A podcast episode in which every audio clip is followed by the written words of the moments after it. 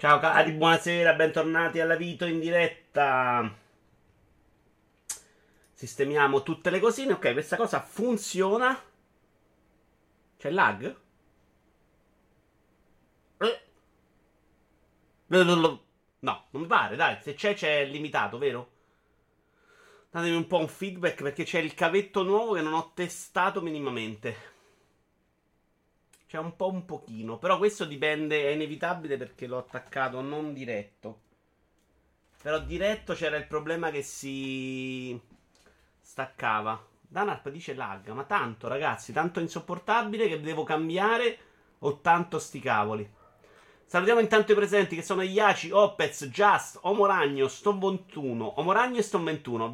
Vi ho chiesto delle cose sul cinema. Dovete rispondere. Forse Moragno ha risposto, quindi Ston21 vaffanculo. E non accetto le tue provocazioni sullo show indie se è ancora in punizione. Ciao invece a Zio Feliero che si è abbonato per 49 mesi, ad Alex. Opez l'abbiamo fatto, GP Mel, Danarp. Per me sti cavoli, audio perfetto. Skylife, buonasera Vito, grande la live in sottofondo mentre mi monto il set Vespa, grande Sky. Potremmo fare dei tentativi a switcharlo diretto con questo cavo, ma c'ho paura che poi fa quel problema. Cioè, se lo mettevo diretto era zero lag, però c'era un altro problema. Però potremmo farlo un tentativo. Era che a un certo punto si staccava, però magari era quel cavo. Ciao anche a Davian. Forse riusciamo ad ordinare questi cazzo di amiibo, Davian. Ah, tra l'altro c'ho l'amiibo di Min Min da aprire, se lo volete vedere. VGA King 72, buonasera. Che facciamo? Test? Abbiamo sti 5 minuti di pre-live. Famolo. Allora, adesso non funziona assolutamente niente. Ma siamo dei coraggiosi. Ciao anche a London Dry.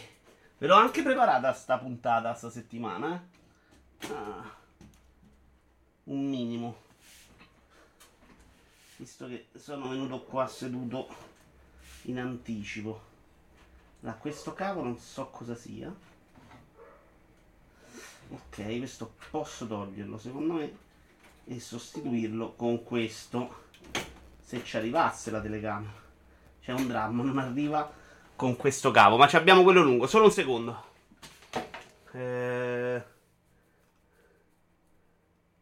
Non c'ho la schermata quella di pausa.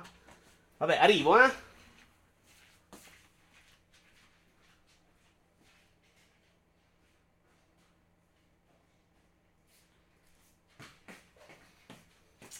Perché il lag mi sembrava indecente, sinceramente. Però nel frattempo possiamo risolvere così. Credo, sì. Chiudiamo la telecamera ed eccolo. Nel frattempo risolviamo così con la webcam. In realtà la differenza, sapete che tutto sommato è pure giusta. Cioè non mi sembra neanche così incredibile. 200 laccetti. Cavo da 5 metri. La sedia elettrica no, non è in questa stanza. Mo' la faccio vedere. Bravo Iaci che me l'hai domandato. Una cosa per volta però. Allora, perché questo cazzo di cavetto che ho preso per testare se era morto il cavo era corto, e quindi poi ne ho preso, quando mi sono accorto che funzionava, uno lungo 5 metri. 5 metri è buono, era come quello di prima, ma potrebbe essere anche il motivo per cui a un certo punto andava a fanculo. Ma che dobbiamo fare? La vita sa essere malvagia.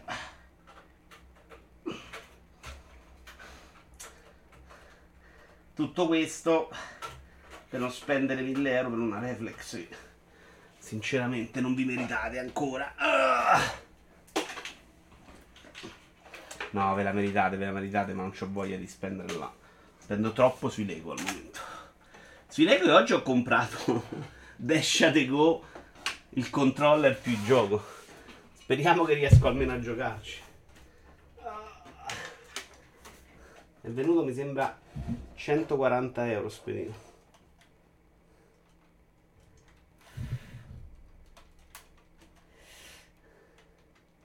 Ma quanto è bello questa cosa che faccio con voi, tutte le cose tecniche, eh? Allora, l'abbiamo collegata.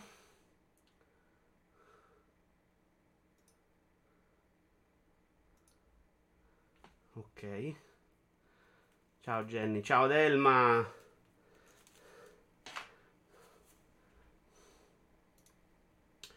Proprietà, adesso ovviamente se era bloccata va fatta questa cosa qua e va fatta questa cosa qua.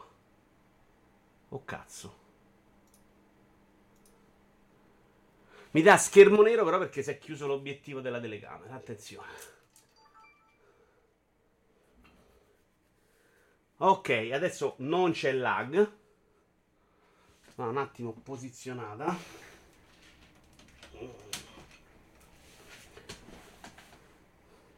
Sì. E sta porco. Ok.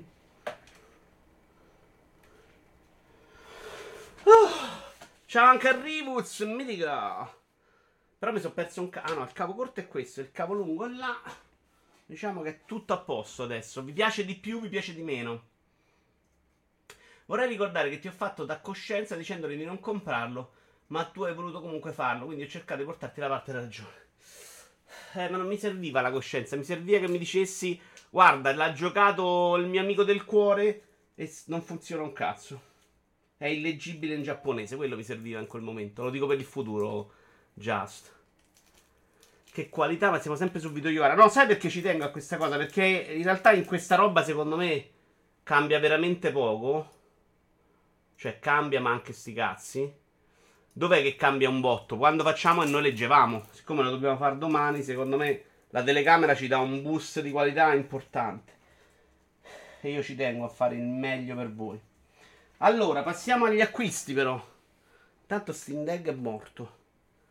Ah no, Steam Deck è attaccato al fregno che ho staccato adesso. Quindi non ce l'ho Steam Deck io. Vabbè, ci dobbiamo lavorare su questa cosa.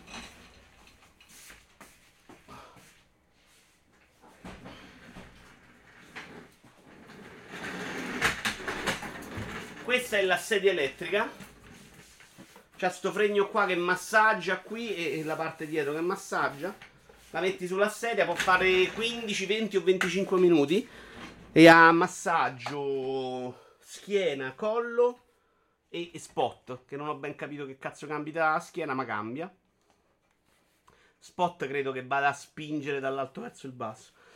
Prima sera sono stato malissimo, proprio con dolori alla schiena, nel senso che sono andato a dormire, ho fatto 2 sessioni il primo giorno, ma proprio mi pulsava la schiena, sapete il dolore vero? Però sto un po' meglio, e il collo invece mi ha fatto bene quasi subito, cioè il mal di testa quasi migliorato da breve. Beh, è un po' acquisti di un certo livello, Franz, e non è gym quello, è massaggio. Mentre Invito devi andare in piscina, sto veramente schifando. Qui abbiamo Minin, tra l'altro faceva notare oggi Amiibo News, hanno tolto il fregno sotto, dov'è la telecamera? Qua, che era quello per non fartelo sfruttare da incartato. Spero che massaggi altro, non te la schiena, è troppo piccolo quello per me. Sappiamo tutti qual è la storia. Molto bello, ammazza che dettagli sul braccio, eh? Super rifinito, c'è sempre la roba dietro plastica che fa cagare di questi amiibo. Però meno peggio del solito, perché gli hanno dato quasi una forma adesso, invece di ficcarglielo nelle chiappe come hanno fatto con i primi amiibo. Quindi molto bello. Quelli di Monster Hunter invece sono ancora non prenotabili da qualche parte. Via. Detto questo, andiamo con gli argomenti. Allora, no, c'è una notizia importante nostra, che ho fatto l'abbonamento Super Sbru di questo Stream Labs, quindi potrei fare delle cose fantastiche che non ho ancora capito quali. In futuro cercherò di capirle. Una di queste è ovviamente il multistream. L'altro potrebbe essere l'inserimento di Pretzel dentro, che magari anche qua non ci dispiacerebbe. Posso farlo comunque in realtà Pretzel adesso. Tra l'altro, lo volete Pretzel di sottofondo? Non lo so, però potremmo farlo. E in più altre cose che devo scoprire, quindi un po' sti giorni sperimenterò. Poi se va a Just Lo faccio fare anche un po' a lui sto lavoro di sperimentazione, perché mi rompo proprio il cazzo a fare questa cosa, ve lo dico proprio. Cioè mi piace tanto fare là e preparare alcune cose quanto farle, star lì la parte tecnica, io la trovo insopportabile. Non trovo le cuffie però. Perché? Non ci sono più le cuffie come fonte audio? Ah, perché giustamente... No, non è vero un cazzo, è attaccato diretto.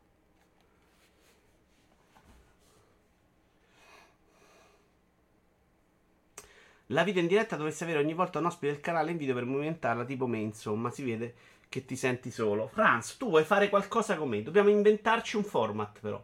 Ho provato a farlo con Indie ed è stato bocciato dal pubblico. Ciao Vincenzo, eccolo qua. Come stai? Io tutto bene, mi piange il cuore a vedere come brutalizzi le scale degli amiibo. Spero tu venga rapito dall'anonima sarda. E tanto le butto, Ini. Cioè, al punto... Franz, non vedo, non ho un'idea però vincente. Perché non mi vede le cuffie a sto stronzo?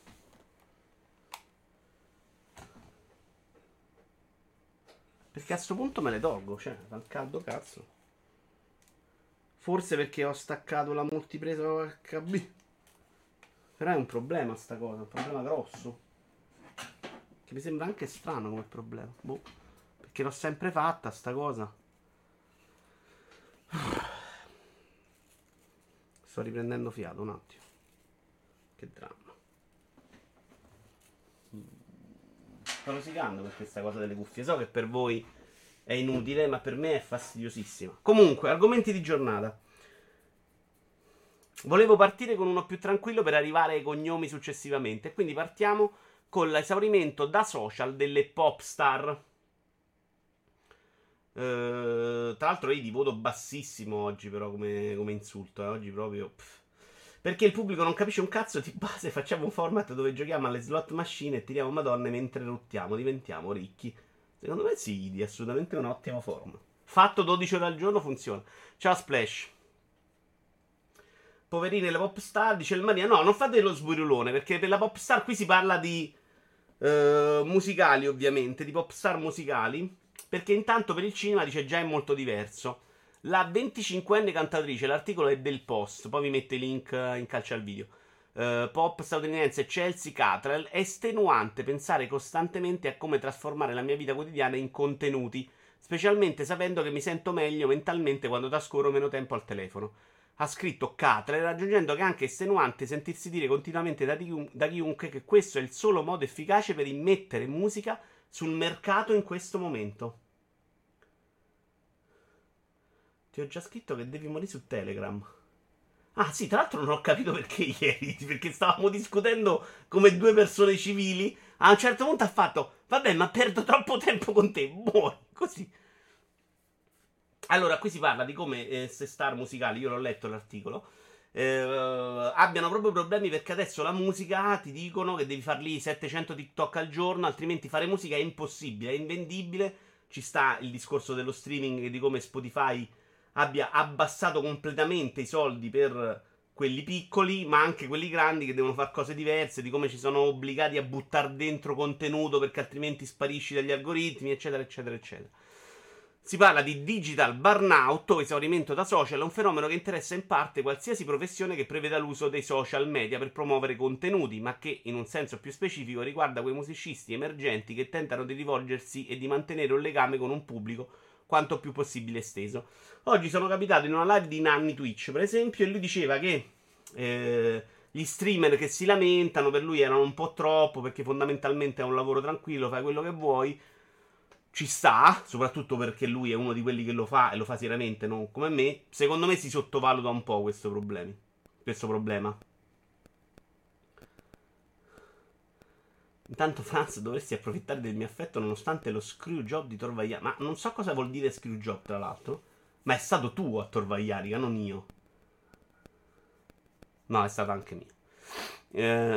Ho messo le mie colpe là. A manifestare una certa difficoltà sono soprattutto giovani musicisti che non hanno ricavi sufficienti a sostenere i costi di una squadra di persone espressamente dedicata alla gestione dei profili social. Perché poi c'è un punto fondamentale di questo problema. È che il loro lavoro non è questo. Un conto è...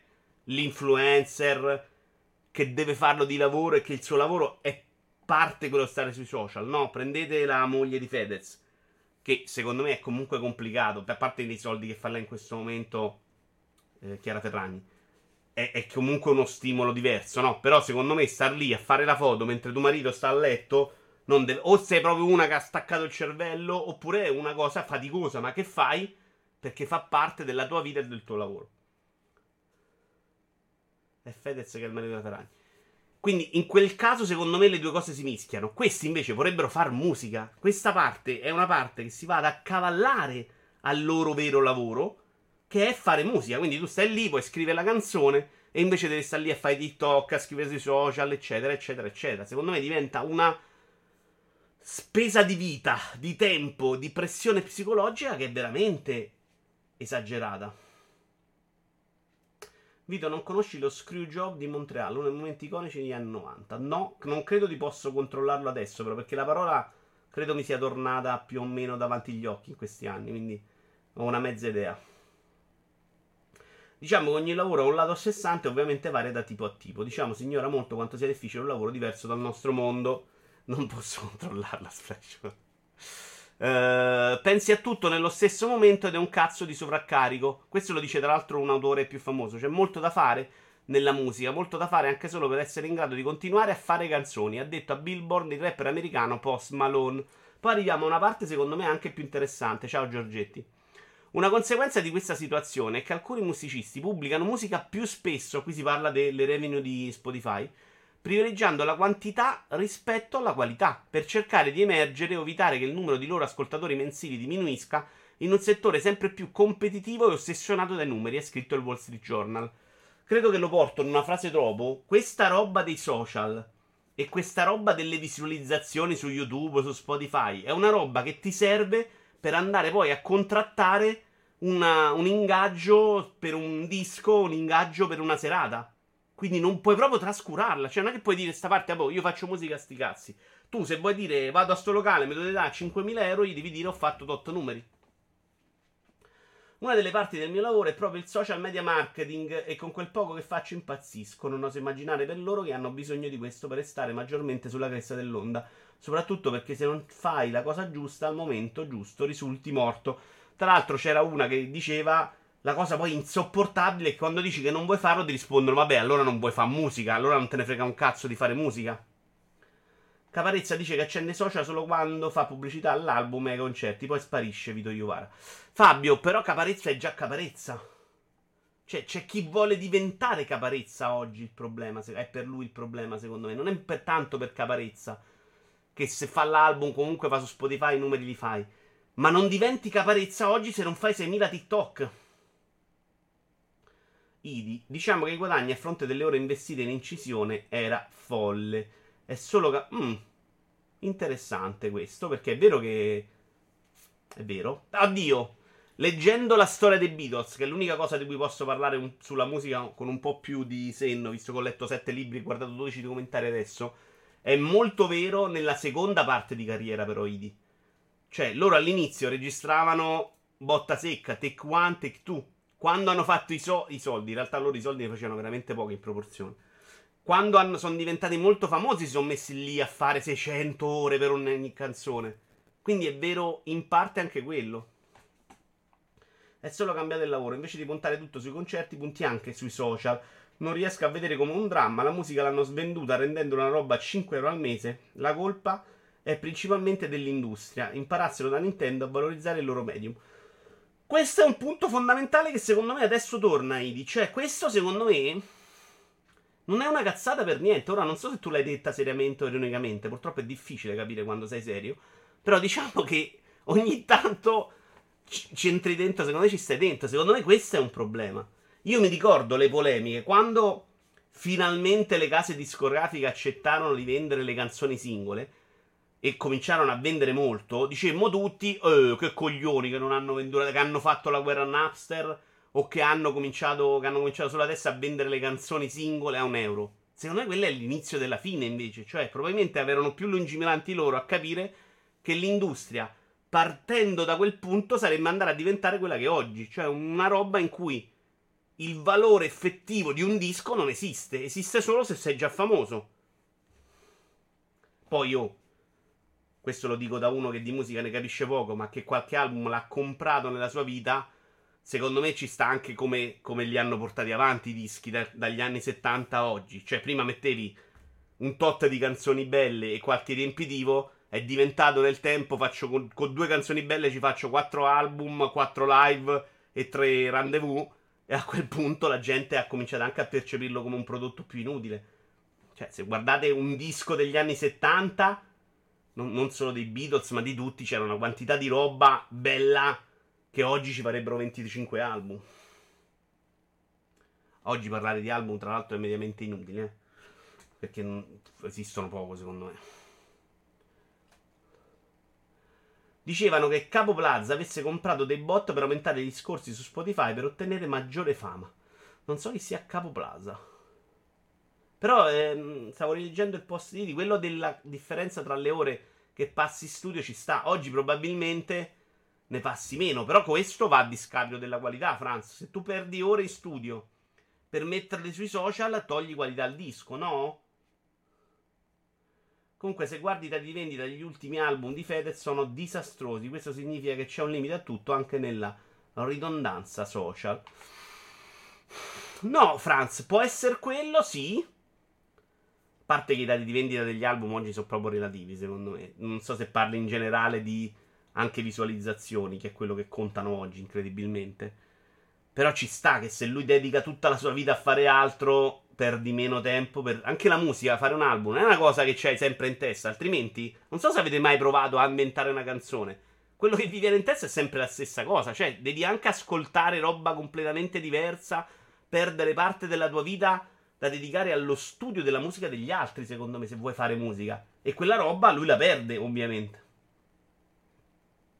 Sta cosa che ti stupisce sempre che io non dica sono strozzate è molto offensiva.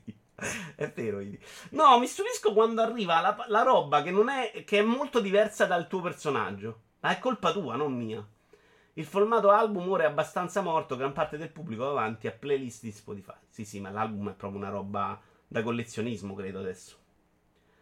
I giovani nemmeno ascoltano gli album per intero. Sì. Però sti cazzi, cioè su quello per me London è abbastanza... Oddio, io per esempio avevo un amico che se tu lo mettevi in macchina e gli dicevi voglio ascoltare questa canzone, perdeva la testa. Cioè, tu volevi ascoltare la canzone 8, lui ti diceva no, non si può fare, devi partire dalla 1 ed arrivare alla 8. Quindi capisco che per alcuni esperti di musica o appassionati non esperti sia una roba sofferente. Per me è relativamente importante sta cosa, cioè, non ho mai considerato una roba interessante l'idea del come l'artista aveva messo le canzoni nell'album e la progressione delle canzoni, perché quantomeno quelli che ascoltavo io, secondo me sta cosa non la facevano mai. Cioè, avevano un po' di canzoni e buttavano dentro. Per alcuni artisti invece era una priorità. E stiamo parlando dello stress degli artisti pop, Giorgetti, e di come possano incidere sulla qualità della musica. Ho proprio letto che il penultimo album ha fatto fatica a fare il platino. Ok, il platino te lo danno con le visualizzazioni adesso, quindi sì, conta tutto. Vito Iovara, mica lo facciamo di lavoro, poraci. Vabbè, Giorgè, non sta a romper cazzo, che non è un discorso, madonna, meglio di quelli in miniera. È un discorso di un tipo di lavoro che secondo me ha delle conseguenze. I post su MySpace o Facebook erano un di più, ma ora è come se fare musica significa creare beni per i social media. Cioè, non stiamo parlando di chi guadagna 700 milioni, ma chi sta cominciando a fare questo di lavoro. Giorgetti, se a te ti dicessero, oltre alle tue 8 ore di lavoro, non so quello che cazzo fai, Giorgetti, tu, devi passarne altre 8 ore a fare TikTok, se no è impossibile darti uno stipendio, diresti vaffanculo. Cioè, capisci? Ma ora è come se fare musica significa creare beni per i social media. Ha sintetizzato di recente Sarah Keane del duo indie rock canadese Tegan e Sarah, attivo dagli anni 90. Quinn ha inoltre spiegato che nel loro caso le metriche relative alle loro presenze online sono direttamente collegate a quanto un'azienda discografica ci pagherà per un disco o a quanto ci daranno al Coachella per suonare sabato alle 15, che è quello che vi dicevo prima. Cioè, non dovrebbe essere così. Cioè, la musica dovrebbe essere pagata per quanto sei bravo a fare musica per le tue canzoni, non per quanto sei bravo ad attirare gente con un TikTok, che non è la stessa cosa, non è musica un TikTok, è un TikTok in cui a volte c'è la musica, in cui fai altre cose. Noam Khan, 25enne cantatore pop statunitense, il consiglio condiviso con lui dagli esperti del settore è di fare un TikTok al giorno, con o senza riferimenti alla musica, e che la familiarità con questa piattaforma ha condizionato, questo è importante, in modo estremamente inquietante la sua scrittura. Ora si concentra di più su brevi strofe e ritornelli orecchiabili che non sul resto della canzone. Capite? Cioè, questo è un discorso che vale anche per il pass, in quando si sente tutti tranquilli, no, i pass non cambieranno. No, a volte possono cambiare le cose in bene. Per me lo streaming ha portato televisivo delle serie TV, scusate, ha portato secondo me una roba molto interessante, che è quello di cominciare a vedere la televisione, virgolette, di altre nazioni, altri stati. Tu guardi la Squid Game, che è coreano, guardi Old Enough, che è giapponese. Alla fine c'hai un impasto molto più variegato di come ci avevamo normalmente prima, in cui c'avevi la versione italiana, la versione eccetera eccetera. E questa secondo me è una cosa interessante. Per il resto ci sono delle conseguenze anche negative. In questo caso ti dice proprio: io devo fare musica, devo farla pronta per TikTok, cambio il modo di fare una canzone. E per me è sempre un limite. Si sta assottigliando sempre più la linea tra musicista e influencer. Esatto. Butti fuori il brano per avere visibilità e vivere di sponsor. Vedi Fedez, che anche se per la FMA vende 6 copie, ha dei contatti milionari per il trend che riesce a tirare su Instagram e YouTube. È sempre più un lavoro ibrido. L'artista tormentato suona la sua chitarrina di fronte agli hipster, ma fai completamente un'altra cosa. Esatto. E comunque esce un altro tipo di musica. Se una volta l'artista tormentato poteva arrivare al successo e quindi potevamo avere la musica di un certo tipo di musicista con un certo tipo di esperienza, oggi abbiamo la musica solo pop, però, no? Perché io non ce lo vedo l'artista tormentato che sta lì mezzo suicida a fare TikTok col balletto. Capite che abbiamo perso proprio una parte di artisti, però, che è quello, perché quello ti dirà: io sta roba ne la faccio, immagino, no? Io non ce lo vedo. No, quello dei Blair, scusatemi. Quello dei Nirvana. Aiutatemi. Il cantatore dei Nirvana a fare un TikTok. Probabilmente, se l'avesse fatta, avrebbe avuto un'altra vita, un'altra musica. Oppure non l'avrebbe fatto. E non avremmo avuto Kurt Cobain. Grazie, Nicola. Ma quante view devi fare per tirarci fuori 2000 euro al mese più spese? Difficile, Giorgetti, questa cosa da dirlo. C'era su questo link, mi sembra c'erano dei dati.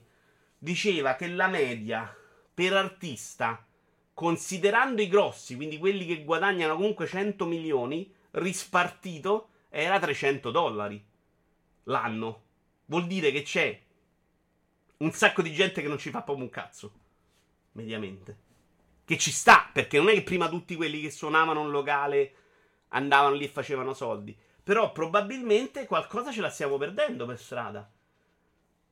E non voglio fare il tragico. Dall'altra parte ci sono un sacco di possibilità dello streaming che ha permesso ad alcuni di invece venire fuori. Perché indubbiamente prima c'era un collo di bottiglia, che era la casa discografica, il tizio che sceglieva la musica, che invece ti poteva bloccare. Oggi magari riesci a farti conoscere, ti crei una community tua e riesci comunque a venire fuori.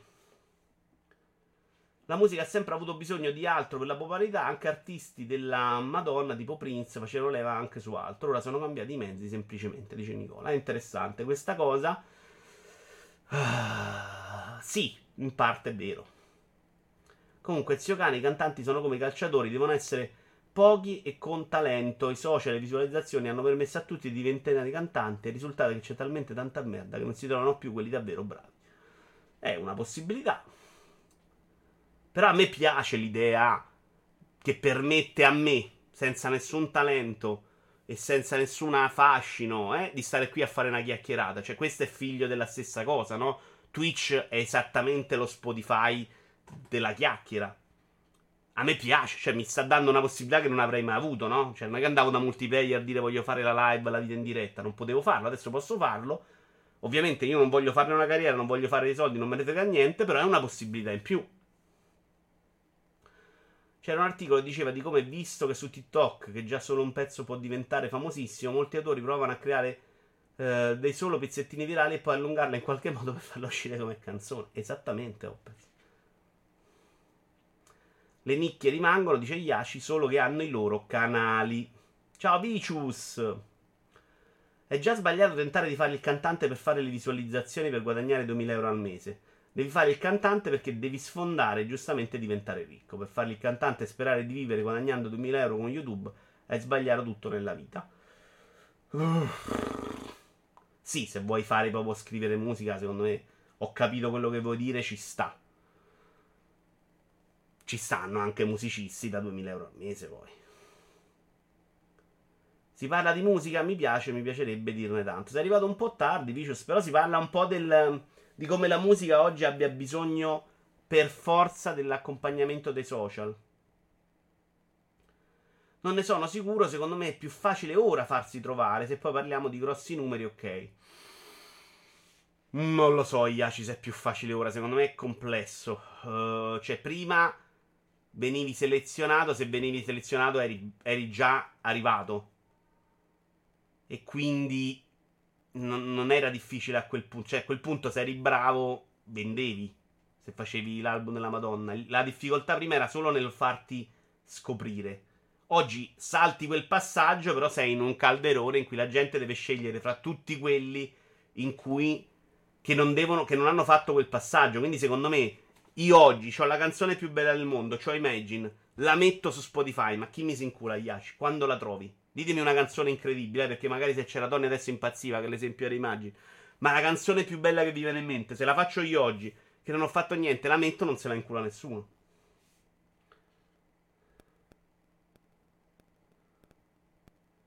Mettiti la maschera da culo. No, Cristo Dio. Chi di dai, però? Vedi, è stato fantastico oggi. La musica è arte, eh. Ci sono anche artisti che hanno semplicemente qualcosa da dire ed ora hanno uno spazio che prima era impensabile. Mi piace, Vicious. Concordo, Vito, adesso è un oceano sconfinato. Secondo me ha lati sia positivi che negativi, ma infatti non era questo l'argomento da giornata. Secondo me l'argomento triste è che uno che è già un cantante, che è famoso, deve fare 10 TikTok al mese. Anzi, questi gli dicono di fare un TikTok al giorno, di star lì a vendere la propria vita perché fa parte della tua vita da musicista. No! No! Quello dovrebbe star lì a scrivere canzoni e non dovete romper cazzo, no? A darvi la sua vita. Secondo me è un discorso che non affrontiamo mai, perché diamo per scontato che sia facilissimo e perché non l'abbiamo mai fatto noi, quello di gestire un pubblico grosso, ma anche piccolo, perché è una rottura dei coglioni, anche solo leggere i commenti della gente, no? Cioè andare su Twitter e leggere la metà di persone che scrivono che sei in testa de cazzo, che hai rubato, che devi andare a fanculo, che sei una merda, che... Cioè, sta roba mentalmente distrugge. Io quando leggo il commento devi morire, lo soffro un sacco, incide sulla mia vita, figurati uno che deve stare lì a leggere 100. Tu dici, fa parte del tuo lavoro oggi e devi imparare anche a gestire quello, sì. Probabilmente in futuro avremo gente più strutturata, ma mediamente il calciatore di 21 anni o l'artista di 22, perché dovrebbe essere strutturato a gestire questa cosa? Non ce l'hai, no? Io ricordo sempre l'esempio di Vasco Rossi, fantastico. Grazie intanto a Lord Cruel 79 che si è abbonato per 20 mesi. Che ti racconta l'inizio della sua carriera e che dice a un certo punto siamo stati un giorno in cui cantavo e mi hanno tirato i cartoccetti sul palco e lui ha abbozzato perché gli dicono po' stronzo, non sei capace. Quel giorno è tornato a casa piangendo, ha detto la prossima volta faccio a pugni perché vaffanculo mi sono rotto i coglioni. Quella roba io immagino che abbia preparato Vasco Rossi a leggere un commento su Twitter. Un ragazzo di 20 anni che sta saltando alcuni passaggi, cioè quello della gavetta, cioè quello del palco, quello del tizio che ti assume e poi non te paga, cioè tutta una serie di robe che ti portano a diventare poi artista, secondo me, esattamente come la tua musica, o quello che cazzo fai, perché vale anche per i comici. Secondo me quella roba va capita un attimino come gestirla, perché me lasciamo i ventenni, o vale anche per gli streamer dei 15 anni, ragazzi, gente che gioca, che li buttiamo lì, perché quello dovrebbe essere pronto a farlo? Che fighetta, Vasco Rossi a Richard Manson tiravano i polli e lui mai una polemica. Beh, lui non è che lo diceva con polemica, lo diceva dopo 30 anni e ti giuro che nell'intervista si percepiva che lui sta cosa ancora oggi la soffriva. Cioè raccontava quell'episodio secondo me con discreta sofferenza. Ah sì, io ignoravo la fruitore di tantissima musica, posso dire che è un periodo d'oro per i miei gusti. Adesso è possibile scovare artisti da tutto il mondo, io ascolto artisti russi, bielorussi, neozelandesi. Ci sta! E indubbiamente, da quel punto di vista, molto interessante. Pensate alla differenza con gli anni 70. Sempre leggendo i Beatles, c'erano perché si conoscono e si frequentano Paul McCartney, John Lennon e Harrison. Avevano la passione della musica in comune, ma in più si passavano i dischi. Perché tu compravi un disco, quanti soldi potevi avere? Questi se compravano un disco, erano pure mediamente non ricchissimi. Se compravano un disco e c'avevi quello. Te lo tenevi per un sacco di tempo, non ascoltavi, non avevi tutta questa influenza. Se avevi un amico, dicevi io mi compro questo, tu te compri questo, ti ascoltavi già il doppio dei dischi. E loro lo dicono che c'è questo passaggio, no? Harrison ascoltava un certo tipo di cose, da ragazzini parlo, non la fase successiva. Lennon un'altra, andavano nel negozio di dischi che ti faceva ascoltare, ne ascoltavi un po', quindi era importante anche quello. Cioè, chiaramente oggi è più bello, puoi ascoltare tutto dove ti pare, come ti pare. Però probabilmente qualcosa, e questo ci sta, questo secondo me però fa parte dei cambiamenti, un po' vai meglio, un po' vai peggio, delle cose super positive, delle cose super negative. Se invece la musica, per avere successo, diventa una roba che devo scriverla pensando a TikTok, secondo me andiamo verso una deriva molto meno interessante. Possiamo parlare di Mino Raiola, Franz? Tra l'altro mi stupisce che oggi abbiano... Tra l'altro la cosa che mi ha veramente traumatizzato è che abbia sbagliato anche il posto, ho risicato un botto.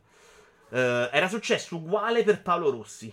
E io lo portavo proprio come esempio di come il free to play, i giochi, il gratuito, il pass, sta roba abbia anche degli aspetti negativi. Cioè lo porto sempre come esempio a Walone, cioè dico, se andiamo a prendere a pensare che fare le cose gratis si sembra un bene, guardiamo il giornalismo non italiano, il giornalismo, perché questo è un problema clamoroso secondo me mondiale, di aver accettato e di aver pensato che potessimo avere tutto gratis.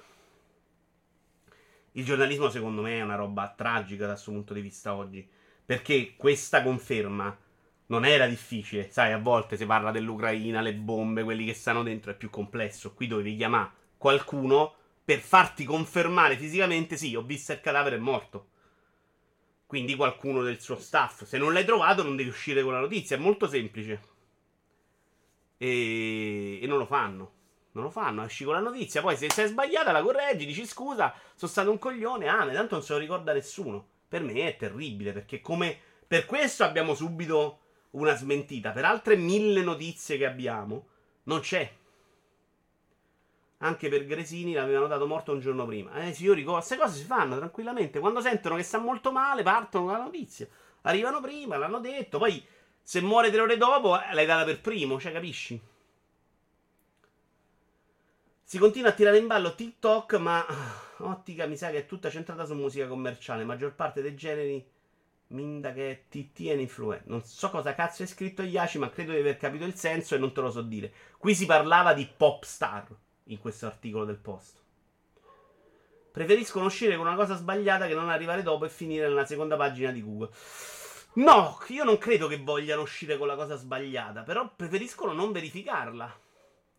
Poi magari in questo caso c'è stato proprio uno vicinissimo allo staff che ha dato la notizia. Magari non è neanche un errore clamoroso, non saprei giudicarlo. È molto facile dire so tutti i coglioni,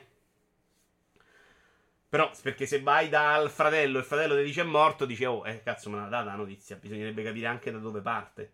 Se invece sono andati tutti a cascata, ovviamente è una roba terribile. Però sta cosa succede continuamente. Ed è una merda. Una merda perché... Su questa abbiamo la verifica, ma vuol dire che su altre 7000 notizie che leggiamo tutto il giorno non c'è il processo di verifica. E ne abbiamo parlato 800 volte, cioè c'era quel film bellissimo che porto sempre come esempio su un giornalista mi ricordo che settimanale, diciamo simile Panorama Espresso, che faceva i super reporter, si chiamava Il coso dei sogni, una cosa del genere, il film, che oggi tu lo guardi e dici ma che siete matti, ma chi è che verifica le notizie? Lì era un film... Parliamo di 20 anni fa, di quanto fosse tragico questo caso di uno che non ha verificato.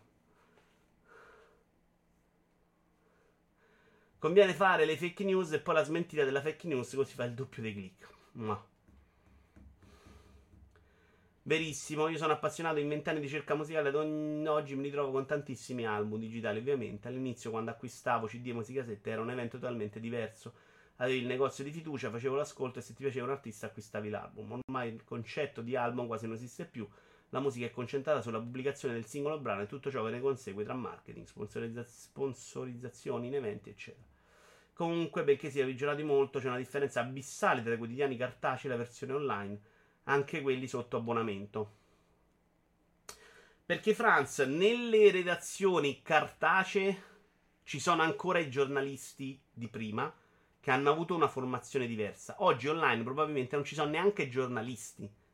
Ci sono o pubblicisti o proprio c'è della gente che sta lì e dice "oh, pubblica sta notizia". C'era un podcast di Costa che era ospite da qualche parte, l'ho ritrovato su YouTube, mi sembra, Costa, quello del Post, che raccontava di come se vai da un giornalista a dirgli "guarda, devi pubblicare l'articolo anche online", perde la testa. Ti dice, parte la cosa sindacale, il dramma, non deve farlo, lo deve scrivere. Il giornalista tradizionale va in redazione, scrive un articolo, se ne va a casa, o sta lì 3 ore e fa un articolo al giorno. Quello online deve pubblicare 840, perché è un'altra figura. Ma questa figura è colpa anche nostra, non è colpa solo di chi l'ha prodotta. Siamo noi che abbiamo accettato o abbiamo preteso a un certo punto che quell'informazione sia solo gratuita. Oggi abbiamo la Gazzetta.it, ci fa schifo, la Gazzetta fa cagare. Esempio, la Gazzetta sul fenomeno plusvalenza e Juventus ha fatto schifo. Così non parlo di esempio Lazio. Super drammi, quando è la Juventus, quando è il caso, eccetera, eccetera. Nel momento in cui c'era la smentita, titolino, cazzatina, non se ne è quasi parlato. Quella roba fa schifo, no? Però siamo disposti a tu pagheresti, Franz, e lo chiedo anche a voi, per avere informazione sportiva non gratuita? Per avere i risultati? Per avere i commenti delle partite? Io no, per esempio. Per me quella roba deve essere gratuita oggi. Se la voglio gratuita, ma come cazzo faccio andare io personalmente alla Gazzetta a dirgli fate schifo, ma che servizio di merda è?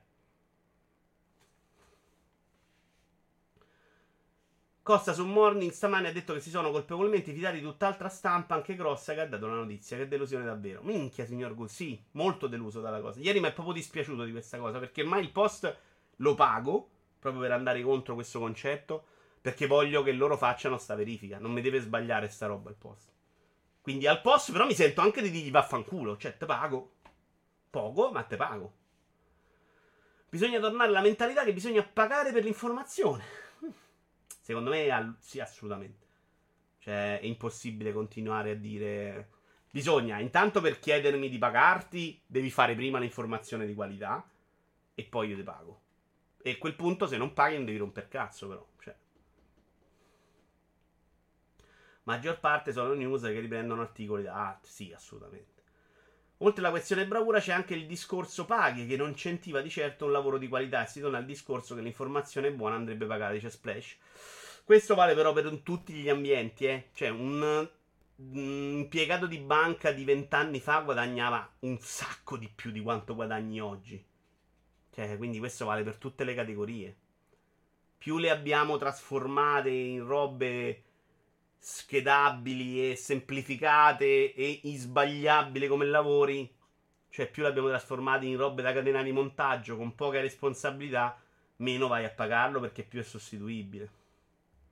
Infatti secondo me oggi, se avete un figlio, un nipote, provategli a far fare qualcosa di manuale, fategli studiare come si lavora, perché secondo me è l'unico mestiere che farà soldi da qui a 10-15 anni. Cioè, un muratore, un elettricista, un fabbro, fra 15 anni fanno i soldi veri, eh? Non ci stanno. Quindi se lo sai fare, secondo me ti cercano e ti pagano bene. Io pagherei, a meno che non arrivano, ne so, tutta l'Ucraina in cui improvvisamente sono tutti i muratori. Cioè, questa cosa è a volte succede. Io pagherei per approfondimenti sportivi, non solo per le notizie. Io no, per sinceramente. Io ho tolto Sky perché non ero neanche più disposto a pagare quella cifra per quella roba di calcio. Per lo sport no, per il resto sono disposto a pagare, ad esempio, solo le 24 ore, dice Lorenzo. Ma anch'io per altre cose. Per il post ho deciso da 2 anni che per me vale la pena pagarlo. Ce l'avevo ugualmente, gratuitamente, dico no, va premiato e voglio avere questo tipo di informazione. Poi non mi deve sbagliare quella notizia, però succede una volta, amen. Ascolta di podcast di Ultimo Uomo e la riserva per il calcio. Succederà. Ho letto qualche articolo di Ultimo Uomo, non era proprio roba mia, però erano ben fatti. Per avere gli articoli dell'Ultimo Uomo, per esempio, però pagheresti? No, io no. Perché non me ne frega così tanto, devo essere onesto. Però ne ho letti un paio nella vita, quindi magari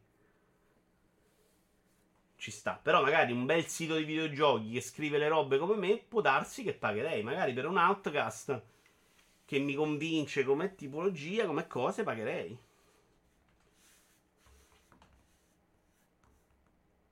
Io lo sigo un botto che in Bloomberg praticamente ha messo tutto a pagamento e un anno costa tipo 250€.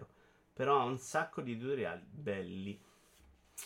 Sì, poi secondo me si devono dare una regolata sui costi, però capisco che per loro è diventato OPEX.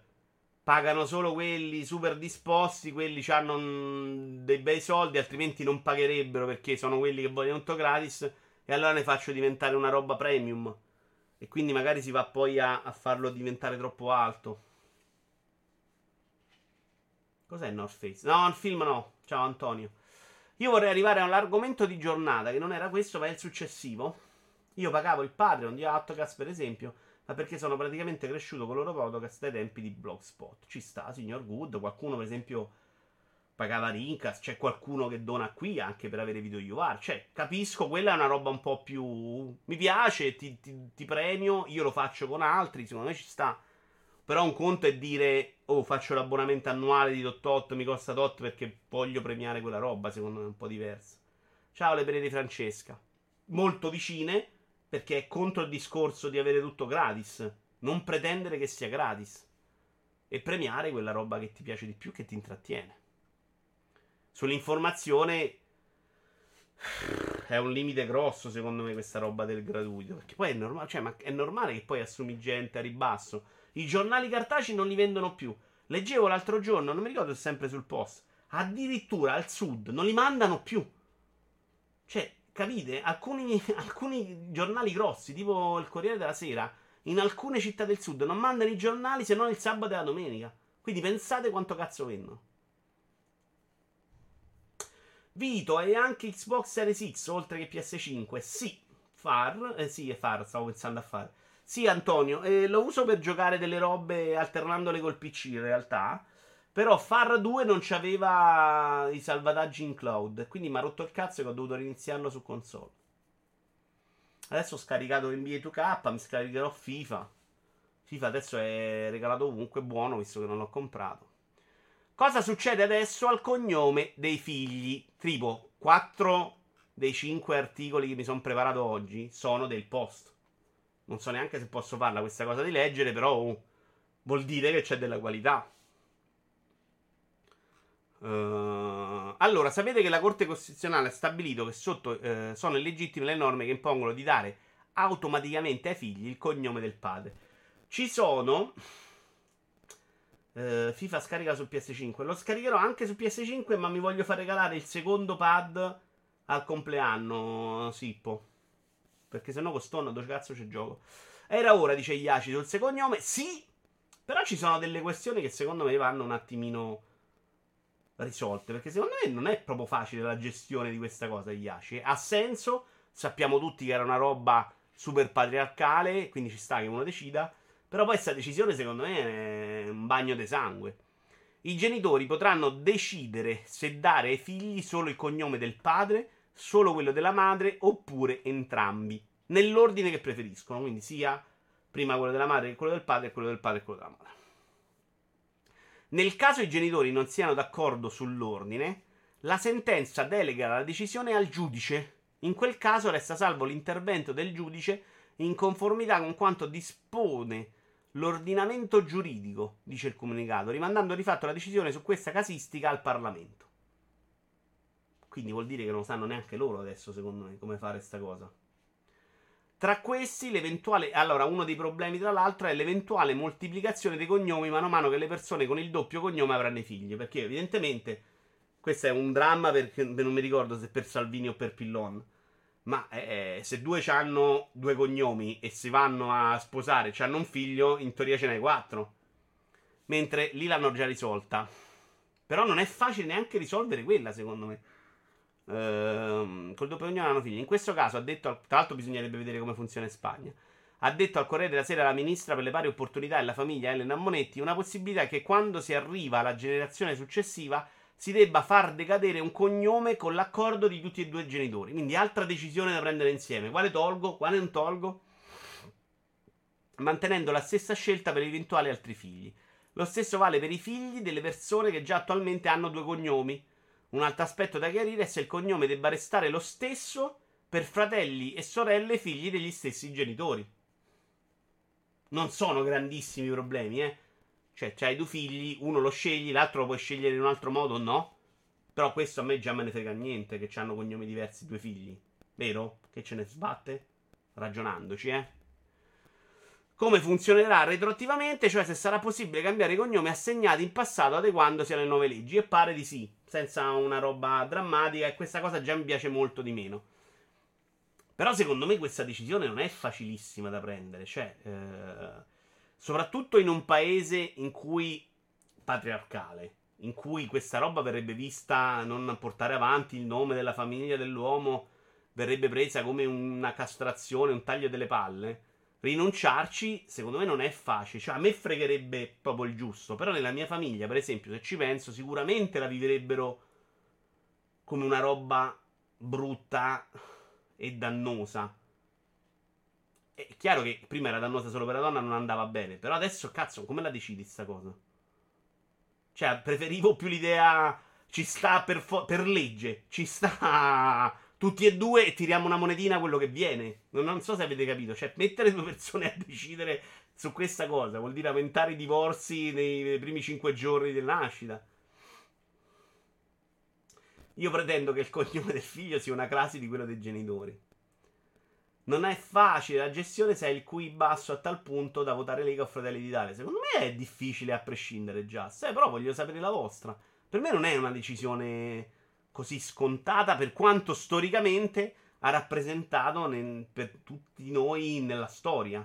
Poi ci abitueremo a questa cosa e anche sti cazzi. Però oggi secondo me prendere questa decisione insieme non è così facile. Cioè se la donna ci rinuncia verrebbe preso come un abdicare allo stato patriarcale delle cose. Se l'uomo ci rinuncia verrebbe preso come un taglio dei testicoli. La famiglia impazzirebbe perché non porti avanti il nome. Boh... Che poi andava pure bene che in automatico andasse il cognome paterno, ma poi se uno chiedeva si potesse cambiare. Invece no, era del tutto impossibile. Sì. In realtà questo fa la Corte Costituzionale, gli ACI. Cioè, dicono che è sbagliato che in automatico non si possa cambiare. Quindi tutte le cose che disciplinavano l'impossibilità di cambiare. Quasi nessuno di voi è sposato, per esperienza penso sia solo un utile argomento di discussione che tra marito e moglie. Ce ne sono già tanti figli di quest'epoca maledetta. Quindi mi stai dando ragione, Franz, o ho capito male? Secondo me è un argomento di brutto di discussione. Cioè non è neanche così scontato, perché non è vero che l'uomo deve dire a quel punto vabbè, cazzo, la donna, faccelo te. Cioè, ognuno ci tiene il giusto, esattamente come ci tiene la donna, ed è giusta questa legge perché la donna ci tiene, poi ci deve tenere anche l'uomo. Quindi, come la decidiamo? Muro contro muro?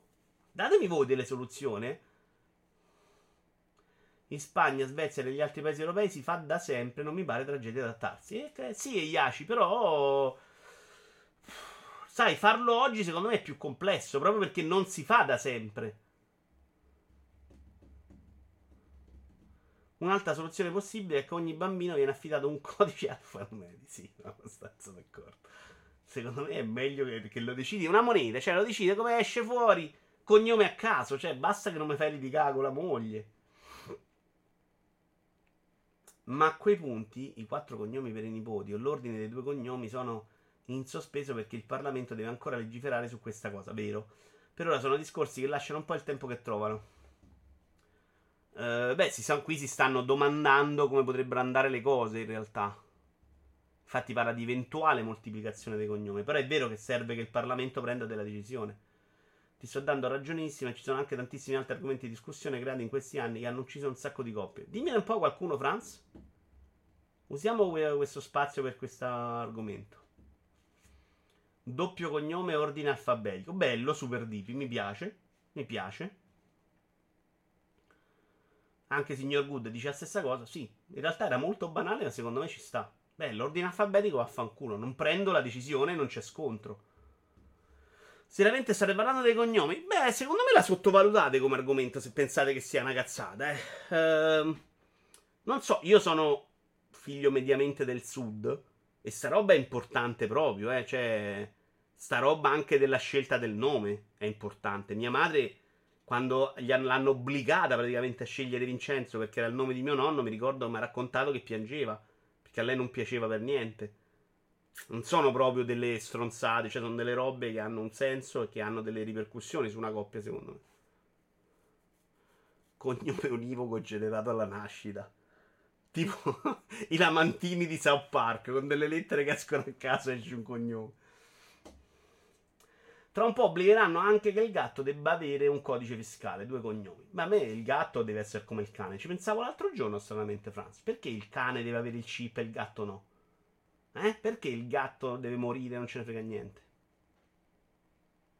La vita di coppia non è un mio argomento, sono una schiappa. Vicious, io però me lo sto domandando proprio perché sono una schiappa. Cioè io su questa roba mi ci immagino e non la troverei facile. Cioè se trovi tu... Io ci tengo al mio cognome, per esempio, per come sono cresciuto e storicamente al mio cognome è importante. Quindi non ci riuscirei perché lei dice ok, lo voglio io. Che cazzo. Giochiamocela a tombola magari, ma capite? Secondo me non è una stronzata, Poi trovo giusta la legge, cioè secondo me dire che non era un problema e che vaffanculo è sbagliato anche quello. Però tra l'altro adesso c'è la possibilità di portare avanti il cognome anche se sei donna, quindi dai anche delle possibilità in più. Però queste cose di solito, se ci pensate, poi si risolvono su chi ha più potere e chi ha più soldi. Quindi l'uomo che ha meno soldi diventerebbe molto debole in questo senso. La questione della parità dei diritti, forzatissima, uomo-donna, ha distrutto un sacco di matrimoni moderni. Però qui sei molto debole tu, Franz. Certo che li ha distrutti. Però perché prima c'avevi uno schiavo. Che cazzo vuol dire? Anche i rapporti lavoratore principale sono molto diversi oggi. Però perché li hai migliorati. Cioè, chiaro, è evidente che una volta la coppia funzionava meglio, però c'era pure le mogli che stavano a casa a piedi e botte e se dicevano voglio divorziare le cacciavano di casa. Ci sta, secondo me è diventato il matrimonio in questo senso ingestibile, però secondo me ci stava il passaggio alla parità di diritti, dai. Tenete conto che principalmente sarà un problema per chi si sposa ora, quindi più giovane e più malleabile. Poi i nonni si impunteranno, ma era giusto e doveroso cambiare. Sì, Iaci, sì. Però io vi sto chiedendo un'altra cosa, sulla giustizia secondo me è proprio non discussione. Cioè, Adinolfi e Pillon possono rompere il cazzo. Però vi sto chiedendo come la gestireste voi. Se per voi, se c'è qualcuno sposato, sarebbe un motivo di attrito. E come lo risolvereste? Cioè, come lo... andate a un giudice? Io sono Franz, sto con la mia moglie modella. Lei vuole il cognome per mio figlio in un certo modo, io lo voglio in un altro. Come la risolviamo? Guarda, magari il primo figlio lo scegli tu, il secondo no. E se non si può fare? Cioè, qual è il modo per risolvere questo problema, questo attrito, chiamiamolo? Perché è comunque un attrito, ma come lo risolvi? Io non trovo una soluzione facile. Cioè, deve esserci uno che dice, sti cazzi. Se interessa a tutti e due, lo devi lasciare, non devi far figli. Non riesco più a muovere la chat, porca troia. Ok.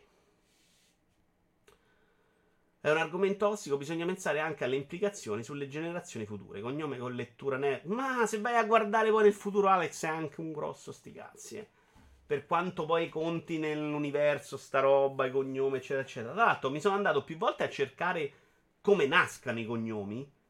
E non è facilissimo trovare queste informazioni, proprio storicamente non mi ricordo un articolo, forse su una rivista storica c'era scritto qualcosa, ma non è proprio facile capire nel momento in cui il cognome diventa importante, perché c'erano chiaramente anche nell'epoca romana, però poi quei cognomi non esistono più, si siamo persi, dovrebbe essere pieno il mondo di quei cognomi là, perché non ce l'abbiamo tutti di quel cognome là?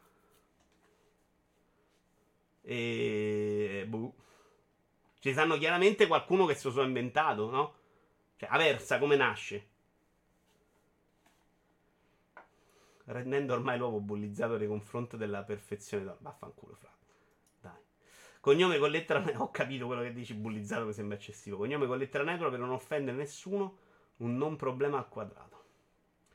La scelta del nome è un dramma, io ci gioco sempre con le mie ragazze, di solito mi lasciano entro 2 anni, Giuseppe e Joseph non è male, no? Io super divi.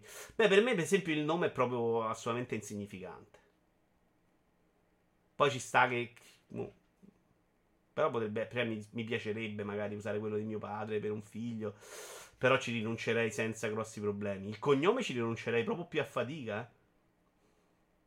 Ciao a Kifar. Ah, è Timmy. Perché ti chiami Kiefer Zuckerland, Timmy, adesso? Doppio cognome e ordine alfabetico. Mi piace la cosa dell'ordine alfabetico, secondo me la risolve proprio super easy. Mi piace un sacco.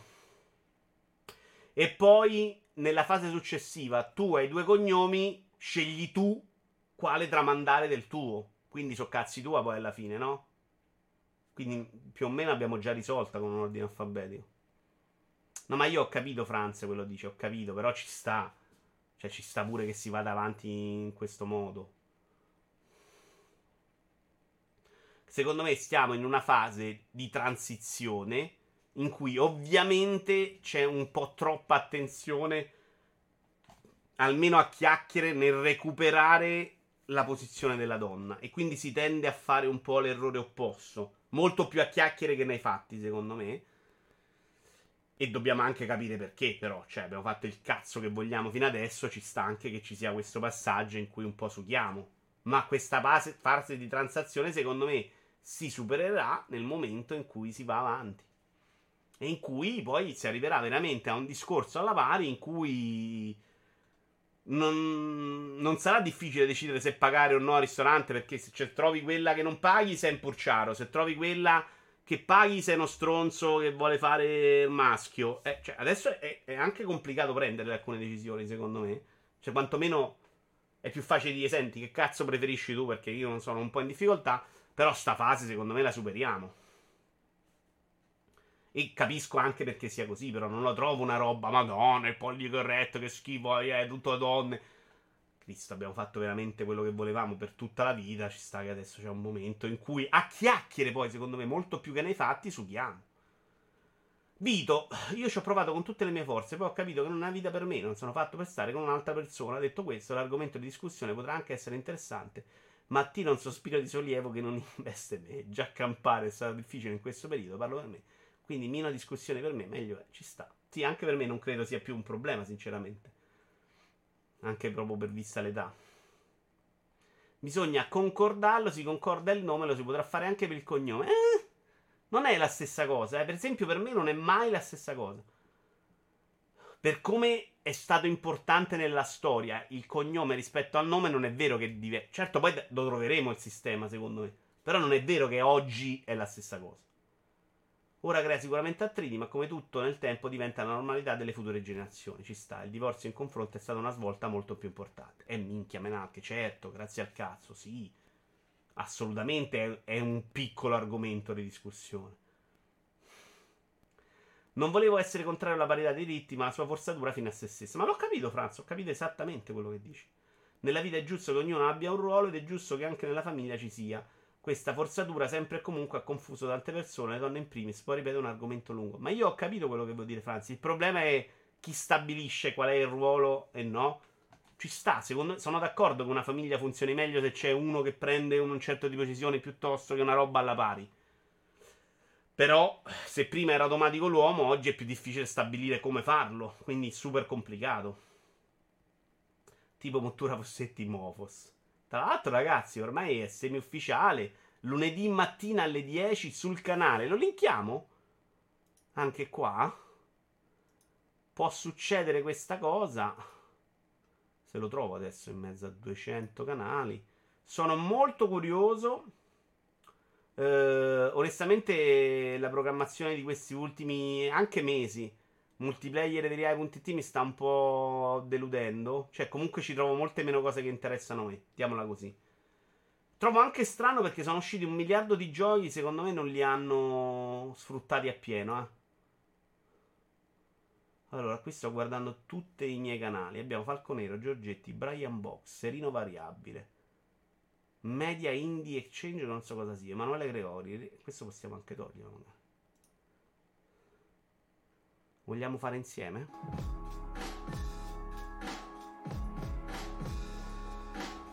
Allora, però non posso, non ho più lo Stream Deck. Questa cosa è un dramma. Oh, è stato buono. Perché non c'ho monitor qua?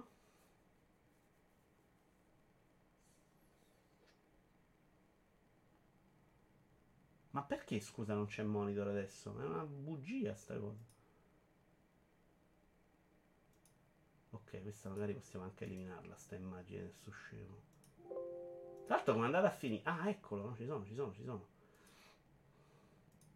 Allora no, devo accendere questo e chiudere. Mamma mia, così è complesso. Ok, ci sono 20 webcam. Eccolo qua. Allora, ricominciamo. Falco Nero, Giorgetti, Walone, sì, Vecchio Nerd, Outcast, VR Italia, Ragnetta, Player Inside, Don Manatta, parliamo di videogiochi, Twitch Gaming. E non so cosa facciano, quindi possiamo toglierlo. Ah, è questo, scusate. Simone Eroterca, Simona Ghira, Quelag, che non fa live da un sacco, mi sa. Amici di GN, Patarico, Spazio Games, Multiplayer, Finance, Gabriela Croa, Uomo che sapeva troppo, Ken of Bisboch. Perché non c'è Just, tra l'altro?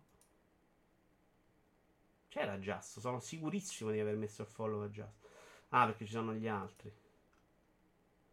Come cazzo si chiama? Ah, eccolo qua, l'ho trovato, scusate.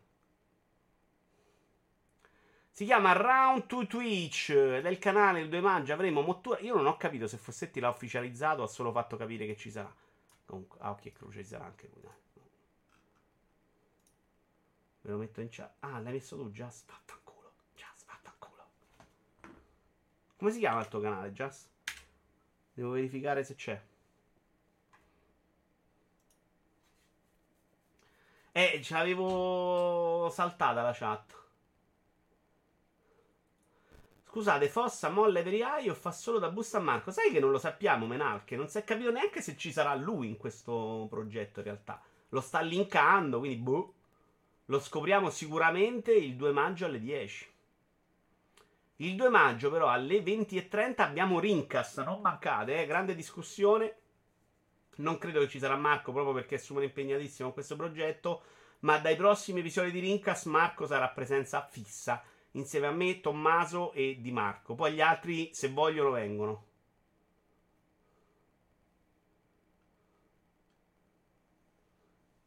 Vito, cosa stai giocando ora con gusto? Veramente un niente, Antonio. Veramente niente. Ho provato, poi ve ne parlo recentemente, Automobilista 2 in VR, su consiglio proprio di Giulia qui in chat. Giulia, che era, poi abbiamo scoperto essere un Giulio. Ciao Perceptron.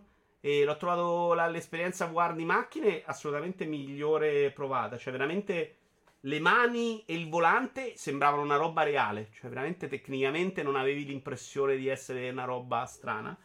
Le macchine vicine molto bene, cioè proprio super dettagliate, vere. Non tanto bene secondo me quando ci sbatti contro. Bella, quindi tutta la sensazione sulla pista, c'erano un po' di seghettature, quindi un po' di roba, diciamo, downgrade grafico che ci sta, però non fastidioso, zero vomito, però per me non è mai una roba incredibile le macchine in VR, non riesco a trovare sto incredibile piacere, sai perché? Perché mediamente io guido, andando avanti, io tutto questo tempo che passo a guardare gli avversari non ce l'ho, quindi me ne accorgo proprio poco che ci sia sta roba incredibile e per farlo devo comunque rinunciare a qualcosa. Però figo, veramente bello. Comunque proverò un altro po'. Volevo pure portarlo, ma ho paura che poi non regge. Però una figata. E seguita, non ho avuto grossi problemi, quindi con gli aiuti, quindi magari ci provo. Ma qualcuno me la spiega sta cosa che non ho letto, di che si tratta? Parlo della questione Mottura Fossetti. Al momento possiamo parlare solo della questione Mottura, Vicious. Cioè Mottura partirà con questo progetto, ma lo scopriremo tutti bene il 2 maggio alle 10. Fossetti, so che in alcune live ha fatto capire che c'è tempo di cambiamento, ha fatto dei post in cui parla di cambiamento e ha linkato pure lui sta roba di Mottura. Quindi è possibile che facciano sta roba insieme a un nuovo canale Twitch. Su Facebook, passando al canale Twitch come coordinate social, dà sia Fossetti che Mottura, dice Vicious. Poi Mottura mi sembra che non possa scritto, cioè il tu vuol dire qualcosa. Ci sarà anche Post, se vedi nella descrizione del canale parla appunto anche di Fossetti. Ah, vediamolo. Informazioni. Round 2 è un canale in cui si parla di videogiochi, board game e cultura nerd come un tocco più diretto e personale. Just chatting ogni mattina. QA dedicati al gaming, gameplay e tante sorprese, a cominciare da una gatta fuori controllo. Lo sentite il gong, è l'ora del secondo round. E in realtà non è che si capisce proprio. Cioè qui c'è scritto Fossa Mottura. Però sì, ok. Potrai venire a Roma tra maggio e giugno, magari ci vediamo. Sì, Franz, sì, sono abbastanza civilizzato in questo periodo, quindi potrei voler aver voglia di vedere persone. Senza esagerare, però sì. Tutto il mondo col fiato sospeso, il papà sempre parlerà in... Papa sembra parlerà in Piazza San Pietro, rimane sintonizzati. A me piacciono molto entrambi, quindi vaffanculo. E devo dire che mi piace più l'idea che siano liberi da una roba come Veria, in cui devono stare più attenti, recensioni, perdono tempo, queste cazzate super superate, e che possano fare un po' quello che vogliono. Non ci metterei la mano sul fuoco su un successo di un progetto del genere, però sono convinto che siano intelligenti, che se abbiano fatto il passo abbiano anche le capacità per avere i contatti, per fare le cose in grande. Però sono super curioso, cioè a me mi serve qualcosa magari che guardo la mattina. Onestamente in questo periodo non trovo granché che interessa a me. Marco non ti ha spoilerato niente, sei sotto NDA. Beh, sta cosa la sapevo da un pochino, ovviamente. Non la so bene perché la devo vedere come voi, però un po' di cose sapevo. Sovereai le news dove chiedono le sub, ora c'è pure questa cosa, l'ho vista già. Ma già da un pochino, ma c'è stato un periodo in cui Fossetti non si vedeva. A un certo punto hanno messo la foto in cui c'era Bruni e non c'era Fossetta di quella cosa. Quella in cui invece cercavano nuovi streamer c'era un sacco di tempo. Quindi non credo neanche che sia collegatissima la cosa. E vediamo, senza Fossetti perde molto. London, se vogliamo parlarne, secondo me perdono un sacchissimo. Cioè per me era Fossetti Channel, con Mottura che comunque era molto seguito. Però cioè, è molto più importante lui di Everai, secondo me, su Twitch. Poi bisogna vedere se riesce a portarteli, però secondo me quelli di Twitch li sposti abbastanza facilmente. Ma è un rischio. Ne avevamo parlato con Mottura una volta, per esempio. Cioè, secondo me è per AI che deve stare attento a non fare questa roba qua, cioè a lasciare così spazio a uno. Perché poi è chiaro che lui decide, se ne va, si porta dietro tutto. Multiplayer è molto più strutturata a occhio per evitare questa roba qua. Cioè, perché la stessa cosa, Multiplayer lo fa su... Per Paolo Greco lo fa su Multiplayer, se li porta via la gente, eh? E l'avete visto col salottino. Noi abbiamo quest'immagine un po' diversa sui numeri perché hanno i contatori dei loro siti che sono molto falsati dalla roba dei siti. Ma i numeri che faceva il salottino secondo me erano quelli di Multiplayer, se non addirittura più alti. È un peccato, però secondo me Multiplayer tiene più botta. E Verai difficilmente secondo me può tenere botta su Twitch se ne vanno entrambi.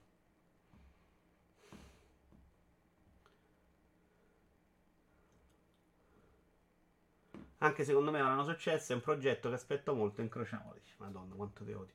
Oggi Veria era live sponsorizzata senza Fossetti e Mottura, aveva 1400 spettatori. Secondo me non si spostano più di tanto, non più di 500. Sai cosa devi controllare al Fiere Nero più che i numeri? La chat. Controlla le chat di questi siti, quando vedi che movimento c'è quando ci sono e che movimento c'è quando non ci sono. Vediamo. Fossetti, che sia simpatico o meno, che piaccia come si muove editorialmente o meno, ma ha saputo muoversi benissimo su Twitch, legandosi con le persone giuste, avendo un grossissimo seguito. Secondo me è molto bravo. A me piace molto vederlo, per esempio. Non mi scoccia mai. Idi, usiamo proprio gli esempi. Idi dice che è troppo uno che parla facendo un po' il papa. A me non sembra, per esempio. A me piace molto il live. Piace molto più di quando lo trovo scritto. A me mi avanzano pure i canali Twitch, sono troppi i veri AI, manco lo seguo, dice Vicious. Io non sperimento tanto, quindi no. Per me è importante che ci sia roba che mi piace. Seguo fondamentalmente solo Walone ultimamente. Con i veri AI multi c'è sempre il discorso di visualizzazioni derogate dai plugin del sito. Il discorso interessante sarà sugli abbonamenti. Sì.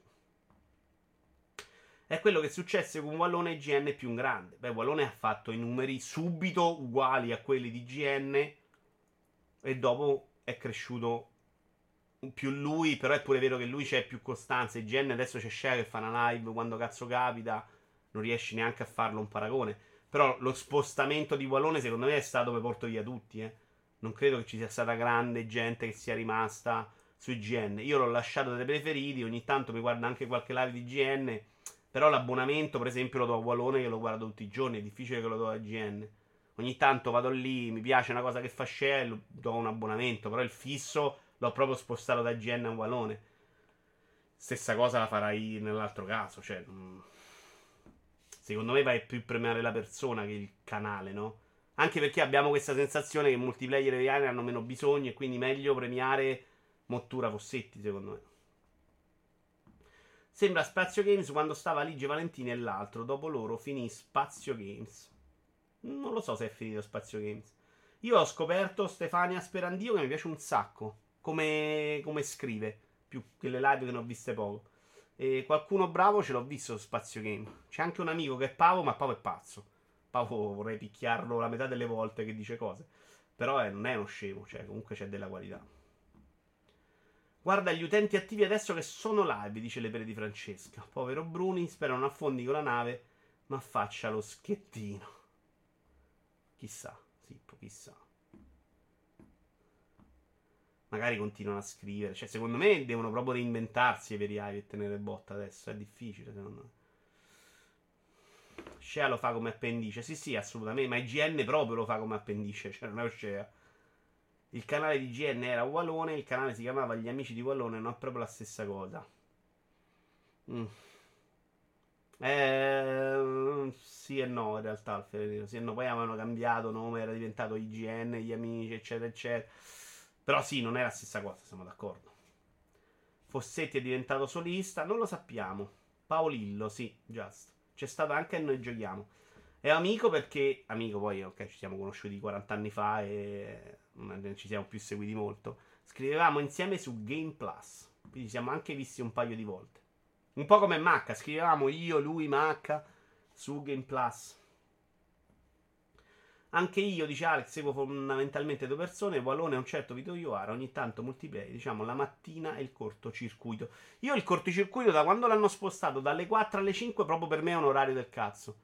Perché alle 4 era perfetto, stavo lì nell'ultima ora di lavoro, a volte non ci riuscivo perché c'era casino, ma tendenzialmente se anticipavo la riunione del giorno me la riuscivo a sbrigare. Alle 5 è quando mediamente me ne vado a casa e non me ne frega proprio un cazzo in quel momento di iniziare a seguire Cortocircuito.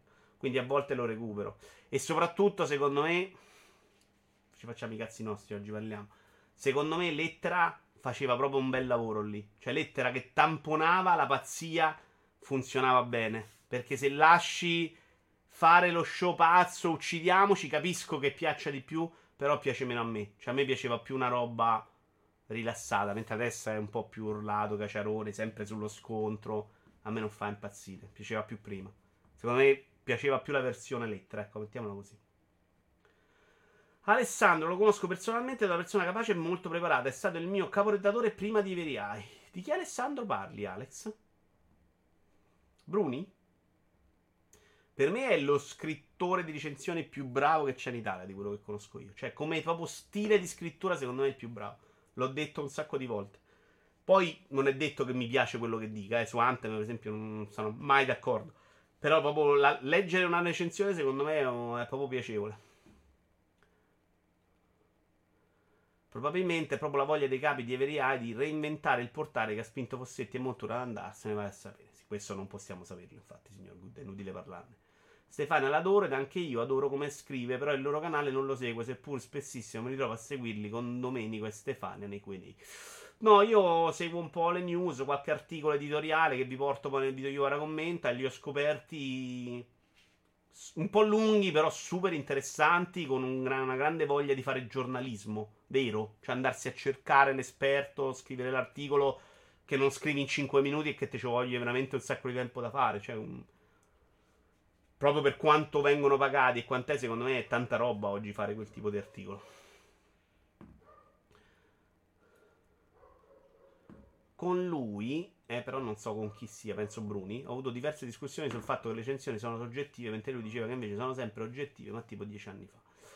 Io a tema videogiochi seguo Plenoctis, Game Romance, li conosco, e gioco con lo scemo. Molta critica alla critica. Gioco con lo scemo cos'è? Un canale? Non conosco né Plenoctis né Gioco con lo scemo. Oddio, Game Romancer, vogliamo fare un po' di roba oggi. Ho visto una live in cui erano ospite Pianesani e Simone Tagliaferri. L'ho trovata insopportabile.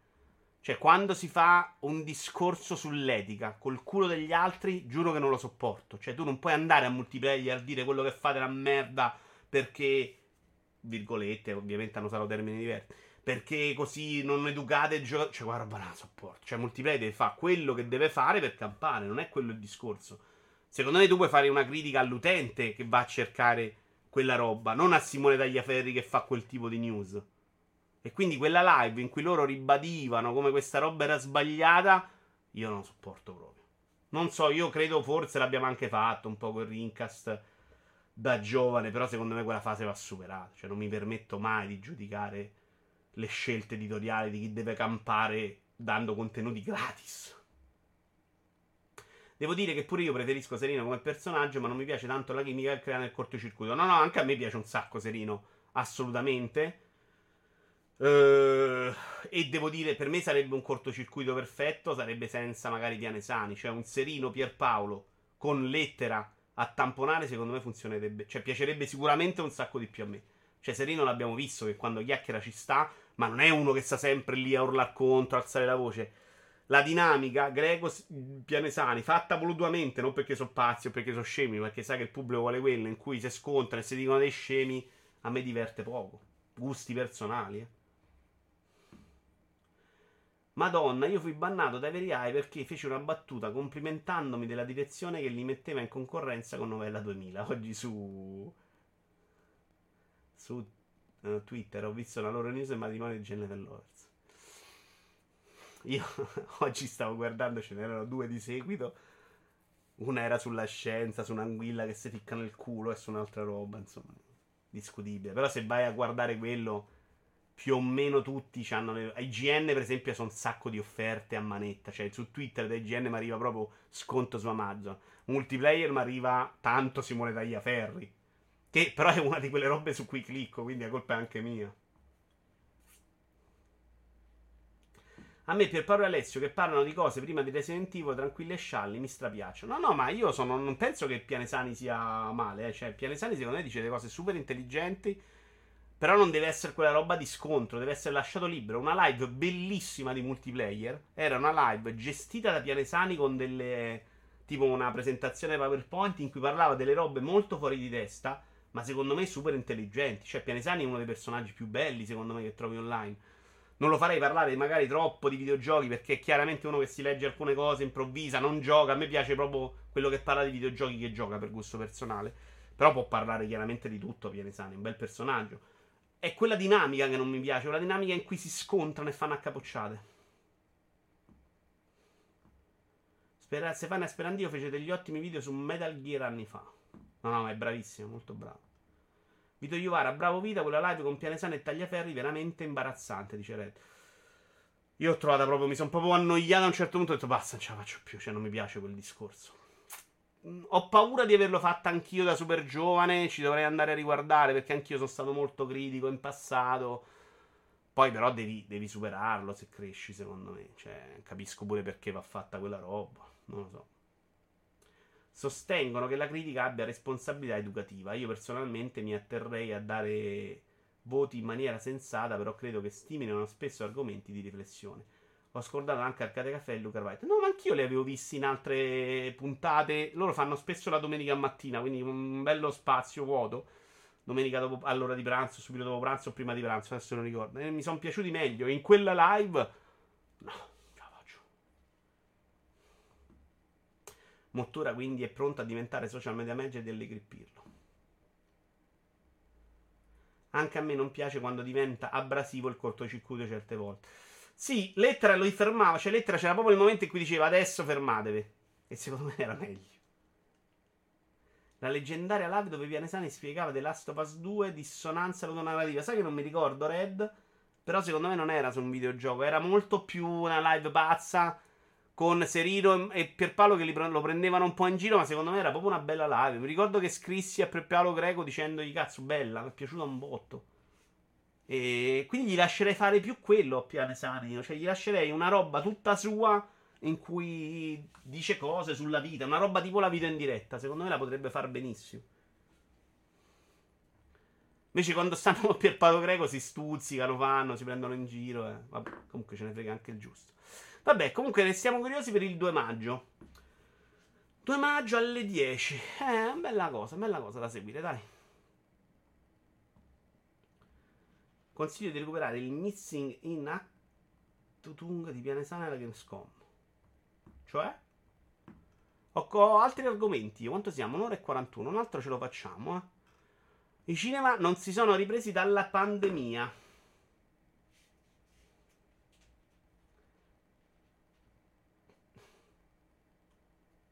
Sì, era quella a fine luglio per chiudere tipo la prima stagione del cortocircuito. E lui, la prima stagione non credo, e lui voleva spiegare il perché della Sopa 2 fosse sbagliata.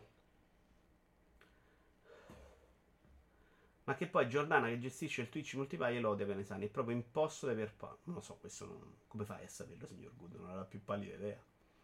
Comunque Vito, adoro ascoltarti, mi stai facendo passare la serata al turno di notte, grazie. Grazie a te Antonio, che parola carina. Il prossimo viaggio in Giappone l'ha già programmato. No, cioè non programmo più niente per il bene dell'umanità, per certo. Ma sei matto? Cazzo, sono ancora convinto che questa pandemia nasca perché ho preordinato io una vacanza. Cristo di Dio, cioè l'ultima vacanza in Giappone era 2010. Volevamo andarci con Tony, Matteo, quelli con cui ci vediamo a Capodanno e Byron, per andare a vedere poi il parco Ghibli, però cioè, deve stare più tranquilla la situazione. Ho preso adesso dopo 2 anni i soldi di Disneyland, eh? E ci ho rimesso alla fine veramente poco, però 2 anni gliel'ho comunque lasciato in mano. Anche Gesù era odiato 2000 anni fa, sì. Smettila. Nel weekend prima degli Oscar, i cinema italiani censiti da Cinetel, circa il 95% del totale, hanno incassato in totale 2,787 milioni di euro, il 62,8% in meno rispetto all'analogo fine settimana del 2019, quando non c'era la pandemia. In realtà pare che in tutta Europa e anche nel mondo si stia un po' riprendendo il cinema, in Italia disastro. Alessandro Rossi sulla rivista Il Mulino, in un articolo intitolato L'ultimo spettacolo. Anzitutto Rossi ha parlato di un sistema obsoleto, specie per quanto riguarda il modo in cui i film vengono distribuiti al cinema, promossi e anche scelti e organizzati dai cinema stessi. Esce un film, lo chiedo alla gente di zona, spesso imploro che mi venga dato il film di cassetta, attacco 2 manifesti e aspetto il pubblico, ha scritto Rossi, che ha aggiunto: non serviva la pandemia per rendere manifesta la fragilità antistorica di questo sistema. Ora si chiede una legge che imponga finestre obbligatorie di esclusiva proiezione dei film in sala, vedendo in questo una tutela dell'esercizio cinematografico e dei pochi schermi rimasti. Cioè vogliono che la finestra tra uscita cinema e passaggio in streaming sia più lunga. E vogliono che ci sia una legge ad obbligare questa cosa. Per legge si vuole costringere il cinema a stare dentro una scatola scomoda e vecchia. La Disney nemmeno li fa più uscire in sala i suoi film. Netflix usa la sala solo come vetrina per i film pensati già per la sua piattaforma. Qualcuno si chiede se, visti i nuovi numeri, le sale cinematografiche rimaste, nonostante le chiusure, non siano comunque troppe e se a poter sperare di sopravvivere non siano solo quelle in certe zone, di certe dimensioni, grandi e collegate a tutta una serie di altre attività o magari quelli capaci di distinguersi con un'offerta originale e un approccio creativo alla promozione. Secondo Rossi, inevitabilmente il modello delle sale multischermo da tempo affermato in Europa, ormai anche da noi, è apparentemente l'unico modello possibile.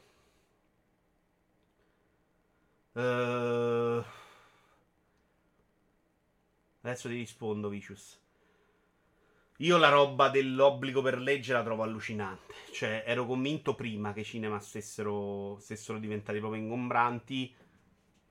Mi ricordo che Cristiano Bonora mi diede una visione di cinema futuro che erano proprio più una roba di visita al parco Disney. A me sembra super sensata. Cioè, mi sembra proprio improbabile che possano continuare così, perché proprio anche per errori loro, secondo me. Cioè, anche per quanto è diventata un'esperienza super costosa, super una palla al cazzo, biglietto, giro, fai, poi adesso c'è il casino. Non mi sembra più una roba da dire ok, vado a vedere un film, pago 3 euro, me lo guardo e tot. Cioè, secondo me doveva essere passato molto di più il modello pass, che c'è da noi ogni tanto, ma è un po' così. Però secondo me doveva essere quello, cioè appassionato di cinema, 50 euro al mese, fatta a vedere quanto te vuoi, con cinema molto vicino casa però magari, no? Cioè io se vado al cinema perché vado a mangiare ramen e devo dirvi che mi interessa più quello. Se proprio decido di andare a vedere il film, magari scelgo il film che ha un plus rispetto a casa mia, quindi super effetti speciali, ma non perché me ne frega degli effetti speciali del film di Star Wars, perché dico quello, se lo guardo al cinema c'ha una differenza consistente da guardarlo da un 60 pollici a casa. Se devo guardare qualsiasi altro film, per me è 100 volte meglio a casa, non spendo soldi, non c'ho quei soldi in realtà. Non c'ho quelle rotture di cazzo, non c'ho la gente vicino che chiacchiera e mi innervosisce. Posso andare in bagno, posso mettere in pausa. I 7 samurai me lo sto guardando in spezzoni di 8 minuti. Ma è così che vivo adesso proprio la vita. Cioè anche la malattia di guardare i social in continuazione mi fa in modo che trovo più piacevole guardare un film a casa e spezzettarmelo. Se vado con Stone al cinema lo devi uccidere, perché lui ci va su Twitter, lo devi ammazzare a volte. Io non sopporto quando sto al cinema uno vicino a me che si mette a leggere invece Twitter. Queste cose capitano, c'è quello dietro che chiacchiera. Quindi ma qual è il vantaggio del cinema? Dispiace, però le cose cambiano e ce ne faremo una ragione. Se possano funzionare come esperienze alternative, non lo so, non come adesso. Cioè adesso non vai al cinema perché c'è il bowling o la saletta giochi per i ragazzini. Cioè è molto più sensata come esperienza per i ragazzini. Ci sono andato un po' di volte con i nipoti, li porti, prima sala giochi, poi film, poi magari cena, stai insieme, giornata, però deve costare anche meno. Se no è una roba per roba super soldi. Allora, datemi anche la vostra, per me è abbastanza insalvabile il cinema però. E non sono neanche più sicuro che il parco Disney funzioni.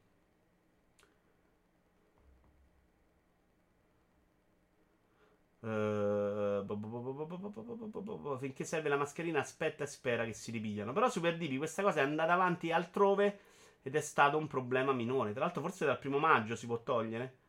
Perché davvero Vito? Allora sai come me, ogni volta che partiva succedeva qualcosa. In ordine ricordo alluvione non ricordo dove, terremoto in Umbria, terremoto ad Ischia, quel poveretto di Astoria, a fine del 2019 sono stato a New York. Sappiamo tutti cosa è accaduto nei mesi successivi. Io ho detto a un certo punto, dopo 10 anni, adesso faccio sta cosa, spendo i soldi veri, perché poi spendevo 6.000 euro per pagarlo a tutte le persone che portavo lì a Disney World per i miei 40 anni, pandemia. Cioè, ok ragazzi, non è il caso, me ne sto a casa. Però no, i 3.000 che avevo dato a conto li ho ripresi praticamente tutti. Adesso gli ultimi 1.000 però li ho ripresi praticamente tutti. È andato perso qualche spiccio di spese. La soluzione per aggirare la restrizione della legge potrebbe essere quella che le major abbandoni le sale ed escano direttamente streaming. Certo, Alex, ovviamente. Come sta facendo Disney. Per alcuni film, Pixar non ci prova neanche più ad andare al cinema, per esempio. Mettere una legge del genere come quella che abbiamo sugli sconti dei libri. Il mercato cambia e bisogna adattarsi, creando nuovi modelli, magari meno posti, esperienza migliore. Opez, quella dei libri però c'è una particolarità che mi infastidisce molto. Cioè il fatto che Amazon possa permettersi di avere una tassazione diversa. Secondo me, se giochi nello stesso campionato, devi giocare alle stesse regole. Quindi Amazon paga quello che pagano tutti gli altri. Allora è concorrenza. Secondo me, se Amazon può fare il cazzo che vuole, perché può eludere le tasse, eludere, non evadere, e pagare tasse di meno dall'altra parte, sta giocando un altro campionato, per me, molto semplicemente. Quella roba per me non va mai bene, per i libri o per tutto l'altro discorso. Se invece il discorso è Amazon vende digitale, io no, quella roba è superata, ragazzi, facciamocene una ragione. Io non riesco più a leggere cartaceo, cioè veramente, che devo fare? Siamo abituati con sta luce, non leggo, mi devo comprare cartaceo, mi rompo il cazzo. Secondo me è una follia oggi che ancora ci stanno libri che non escono versione Kindle. Poi trovassero il modo per fare ognuno il suo store, magari tradotti meglio, perché su Kindle trovi della merda a livello di impaginazione che non te dico, A me piace molto l'esperienza cinema, ci vado tutte le settimane, però è chiaro che siano già morti, ci sta. A me non piace per niente, proprio per niente. Stanno cambiando proprio le abitudini, con una legge non farai tornare la voglia di riempire le sale. A Fiere Nero cambiano le abitudini, ma è cambiata anche l'esperienza a casa. Cioè c'era un distacco tra come vedevi il film una volta a casa e come lo vedevi al cinema, che oggi secondo me non c'è. Cioè, ma che... La grande differenza è l'audio, e quello è rimasto mediamente, un bel distacco. Video no, perché non è che se tu lo vedi a un metro, un 65 pollici, cambia così tanto da vederlo gigante. Ma poi il vantaggio del cinema non era lo schermo gigante. Cioè, c'è questa convinzione di un sacco di persone che la cosa bella del cinema sia lo schermo grande. No, che ci devi fare con lo schermo grande? A che te serve? Era grande perché dovevano vederlo le persone a 30 metri. Non è grande perché è più bello grande. Sull'audio è un altro discorso. Io mi rompo pure il cazzo perché è alto il volume, te solito al cinema, quindi figurati. C'è bisogno di una scusa per mangiare il rame. No, Iaci, in realtà io, sai che quando l'anno scorso mi ero messo a dieta bene, insomma ero partito, mangiavo regolare, il venerdì prendevo, mangiavo rame e tornavo. Quindi no, per me non è manco più quello il problema. Io l'ultimo film che ho visto, Animali Fantastici 3, ho fatto completamente sparire la mia voglia di andare al cinema. Audio pessimo, fuori sincrono e visivamente non eccelso. Vabbè, questo magari basta andare al cinema migliori, però. Come fa a leggere Twitter? Non si perde pezzi di film. Ogni tanto accende velocemente un messaggio, si perde qualcosa, sì. E poi ci sono io che gli dà un pugno sulla testa. Dura molto poco quel momento, in realtà. A Roma tra l'altro, esperienza cinema. Vado lì, 20 minuti di pubblicità, pausa tra il primo e il secondo tempo, cioè. Una volta Warner Village non facevano la pausa. Adesso a De Space te becchi pure la pausa ancora prima e secondo, no? Ciao Dante. A Roma gli abbonamenti ci sono. Io l'ho fatto un anno uno cinema, una rottura di coglioni per toglierlo, e ci sono andato veramente troppo poco, però era già un bel abbonamento. Non mi ricordo quanto veniva al mese più o meno il biglietto di uno spettacolo, quindi ci andavi già 4 volte e eri rientrato. Ho vissuto per un anno e mezzo qui a metà Roma, ci andavo spesso, anche perché ci ritrovi molti dei film particolari di proiezioni. Qui da me, nonostante il multisala essendo un piccolo centro, è tutto legato esclusivamente al blockbuster. Io immagino una roba diversa, cioè parco Disney in cui c'è l'ultimo film, ma c'è anche Biancaneve, 7 nani messo lì in una sala, tu vai, te lo guardi e poi cioè giri tra le varie sale durante le proiezioni, c'è una roba più del genere, no? Magari anche proiezione di vecchi film, però fare l'esperienza cinema con Il Padrino, secondo me è più interessante di vederci un film che esce adesso, che ne so, una roba del genere. Sta cambiando. A volte ho visto per esempio il documentario degli Oasis al cinema, che sta 3 giorni. Mi piace, se non lo trovo altrove ci vado magari, no? Però deve essere più pratico, più veloce, non deve essere una tortura. Ma perché te hai un 65 pollici? Non c'ho, per esempio. Certo, signor Good, ovviamente varia anche da come a casa. Mediamente, parlo per media, non per tutti, però il televisore a casa è migliorato per un sacco di persone. Cioè, quando mio padre comprò un 40 pollici CRT, era una festa allucinante, sembrava che aveva comprato la Madonna. Mediamente oggi ce l'hanno quasi tutti un bel televisore a casa. E quindi secondo me c'è sto stacco, è meno evidente. Il cinema è anche un'attività sociale, ci puoi andare in gruppo, magari a casa tua non hai abbastanza spazio per includere tutti. Ci sta, per Cetron. È il motivo per cui io ogni tanto vado al cinema, cioè il discorso sociale. Però me ne frega anche il giusto. Cioè potrei andare a mangiare una roba e ciccia. Lo trovo più... Come sociale, secondo me, stare chiusi al cinema in cui devi star zitto per vedere un film, rimane poco. Rimane la parte prima e la parte dopo del cinema. Quindi eliminandola non mi cambia l'esperienza sociale. Se voglio andare con gli amici, ci andiamo a mangiare una cosa, siamo in un ristorante e parliamo. Pausa, primo, secondo tempo, veramente una barbarie. Tra l'altro sto vedendo i 7 samurai in 200 soste. Hanno lasciato la pausa primo, secondo tempo, perché c'era la scritta e c'era l'audio. Secondo me dura 800 ore. Guardarla lì lo schermo fisso è stata un'esperienza mistica. Sono d'accordo, io vorrei vedere Il Signore degli Anelli al cinema. Sì, una roba in cui fai girare anche film vecchi. Esatto, Vito, anche film in lingua originale, film proiettati per un successivo doppiaggio, la riproposizione di grandi classici. Sì, me lo immagino più o meno così, però serve un multisala. Onestamente, la sala giochi e il bowling che c'è di solito a fianco, per me è proprio irrilevante.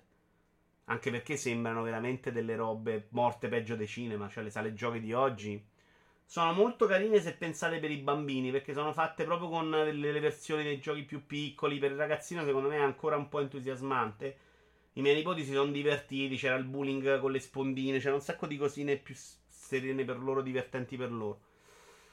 Per i grossi secondo me no, per me no, quindi boh, non lo so. Per me però non li salvi mai, cioè che te vuoi inventare? Ha più senso per me magari la sala col film particolare che non trovi streaming, però oggi aumentando le piattaforme questi film li trovi veramente tutti ormai. Buonasera, è vero che alla fine il vero, ciao Feder, il vero motivo era la differenza dell'offerta tra casa e cinema, ora è praticamente nulla, anzi molto migliore a caso, tipo Mubi. Mubi non lo conosco. Il cinema in piazza Bologna d'estate è infatti un'esperienza veramente unica. Già una roba un po' diversa però. Esiste già quella cosa, però sono i cineforum, sì. Magari prima ti andava a vedere film che sai che avresti visto in TV dopo anni. No, questa cosa secondo me è chiaro che è importante, ragazzi. Questa cosa della finestra di uscita su streaming fa tutta la differenza del mondo. Cioè, quando dovevo decidere se andare a vedere Batman, ho pensato esattamente quello. Cioè, fra 2 mesi, 3 mesi me lo trovo in streaming e alla fine me lo spendo là. Ho speso 20 euro invece di 11 e ce l'ho. Me lo posso vedere 100 volte. Al cinema comunque spendi tanto per vederlo una volta, magari trovi il testa del cazzo dietro e poi devi vestirti, devi mettere la benzina e... Quindi là ho scelto, dico ok, me lo riesco a vedere a casa. Punto. Dura 3 ore. 3 ore non è detto che mi rende bene, quindi io sono andato, mi sono anche addormentato un paio di volte al cinema nella mia vita, quando lavoravo di più però.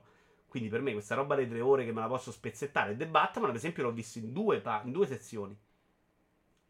E per me è perfetta sta roba. E nelle 2 parti c'è stato anche il momento in cui schiaccio pausa, ok, controllo Twitter, controllo quanti nuovi follower ci sono sul canale Lego e vado avanti. Che è diventata una roba nella mia vita che è importante. Tra l'altro non c'è nessun nuovo follow da quando abbiamo cominciato. E quindi vi metto il link. Vedi? Pausa la video in diretta e mettiamo cazzo di cosa. Mettete sti cazzo di follow che mi servono qua. Batman alla fine dopo 1 mese e mezzo. Sì, Batman veramente poco. Spider-Man già molto di più, eh. Batman l'ho visto in 4K noleggiato su un Prime. Ecco, Batman a livello di qualità e streaming mi ha fatto veramente schifo però. Cioè, con la mia 100 mega è una tragedia proprio. Tutto il nero super bufferato, una schifezza, madonna mia, inguardabile. Non sono un super esteta, però la pulizia dell'immagine mi piace. È stato proprio brutto Batman, sembrava proprio una VHS degli anni 80. Sai quando compravi le VHS, quelle tarocche... nella bancarella che si vedevano, che erano proprio riprese con le telecamere al cinema. No, cioè quella roba pagando non la vorrei vedere. E non ce la fa però, non c'è neanche un modo per migliorarla l'esperienza, perché non puoi scaricarlo e se metti in pausa non si porta avanti, quindi una porcheria. Mi accontenterei della qualità Netflix, per dire, che tutto sommato è buona. Su Amazon Prime quella roba è terribile. Mubi comunque è una vera piattaforma, è una piattaforma di film un pochino più particolare, impegnati, ok. La conosco per nome, non conosco il catalogo. È un Netflix di film d'autore. Troppa roba però, eh. Però devo ammettere che è interessante vedere la differenza di visione tua e della chat sulla questione, perché comunque seguo canali Twitch e podcast di cinema in cui l'esperienza in sala viene vista come mistica, veramente esagerata, e mi piazzo nel mezzo. No, no, ma lo sento che piace un sacco. Per me è anche un po' di quelle robe, signor Good, fu figlie dell'abitudine. Cioè, mi piace il cinema e deve essere per forza quel tipo di esperienza là. Io vado sul concreto, per me non c'è il vantaggio. Penso a Nomadland. Jedi, videogiochi e altro. Just subscribed. Ma eri già sottoscritto, Jedi, però. Ah, su YouTube, grazie, Jedi. Carissimo. Nomadland per me non c'ha sto grande vantaggio al cinema. Cioè, che l'audio non c'è il vantaggio, no? L'audio meno male di Nomadland non è un problema. E c'è comunque chi a casa c'ha impianti migliori del mio, insomma, anche che alla fine ne frega il cazzo. Non lo so, non riesco proprio a capire qual è sta meraviglia d'esperienza del cinema. Per me non lo è mai.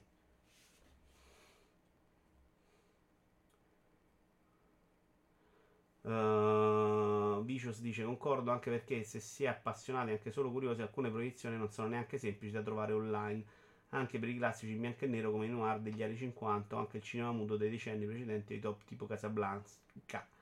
Anzi, aggiungo che probabilmente con l'intelligenza artificiale sarebbe anche più godibile, potendo procedere ad un restauro delle immagini del cinema anni 30, 40, 50. Bravo Jedi, grande, sei un grande. Steam Deck, 4 crash in 15 minuti Elden Ring. Perché tu hai anche Steam Deck, Franz? Vaffanculo. Maledetto Franz. No, io ci ho giocato un po', non ha crashato, però qualche problema c'era. Però io, la mia idea è usarlo come Switch nel caso, quindi stica. Solo che se esce fra 2 anni me rompo i coglioni.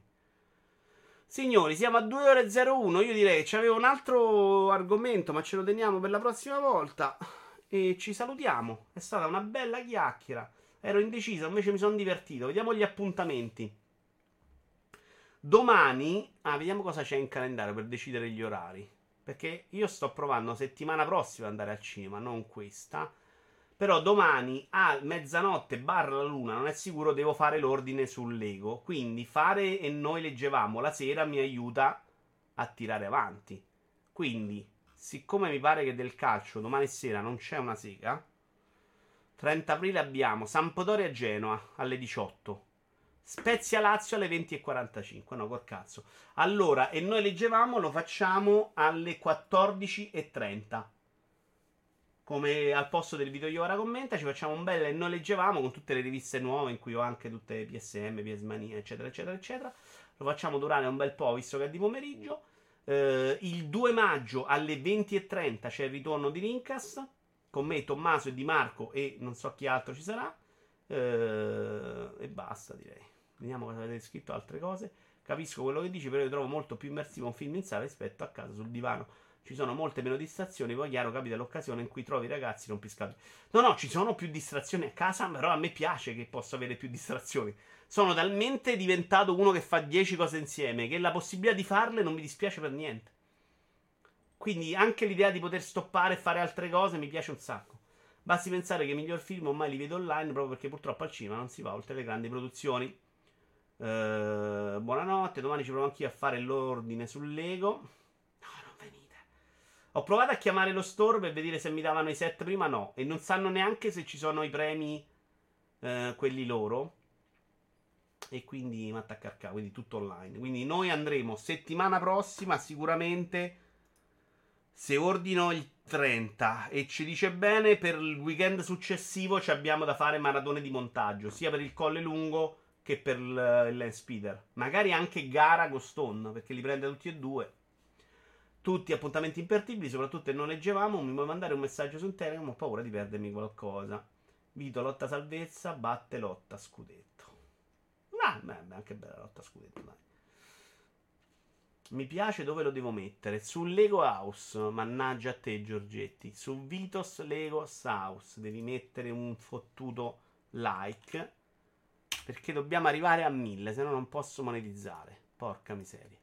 Allora, mentre adesso andiamo a fare un ride. C'è sia Tony che Patarico che però guarda film. Andiamo a vedere cosa sta facendo Patarico. La prima sagra di Twitch, saga della pizza e del trancino? Ma era quella sagra, quella famosa che aveva fatto cose? Mi porto da Patarico, va. visto che poi settimana prossima Morte lo porta a ma io adesso sai qual è il dramma? Che se voglio vedere Pada me lo devo andare a riportare a casa, tipo una bella figa. Quindi o comincia a succhiarmelo o è un problema secondo me questa cosa. Perché lui la notte non guida, capito ragazzo? Domani partita seminale Vicenza-Lecce, per la serie andiamo in Serie C. Jedi, c'erano stati i tempi migliori per tutti e due, Jedi. Vabbè, non so cosa sta facendo Pada, ma è bello che Pada fa format strani. Quel magliere alla macchina non fatti fregare. Lo so che la macchina si vergogna, Sippo, cioè non vuole usarla la notte, però io che devo andarla a riportare, capite il dramma? Ciao a tutti ragazzi, intanto qualcuno ha messo il like a YouTube, bravi. Ci vediamo, ciao ciao. Salutatemelo. Anzi, mandatelo a cagare, ditegli che me lo deve succhiare. È importante.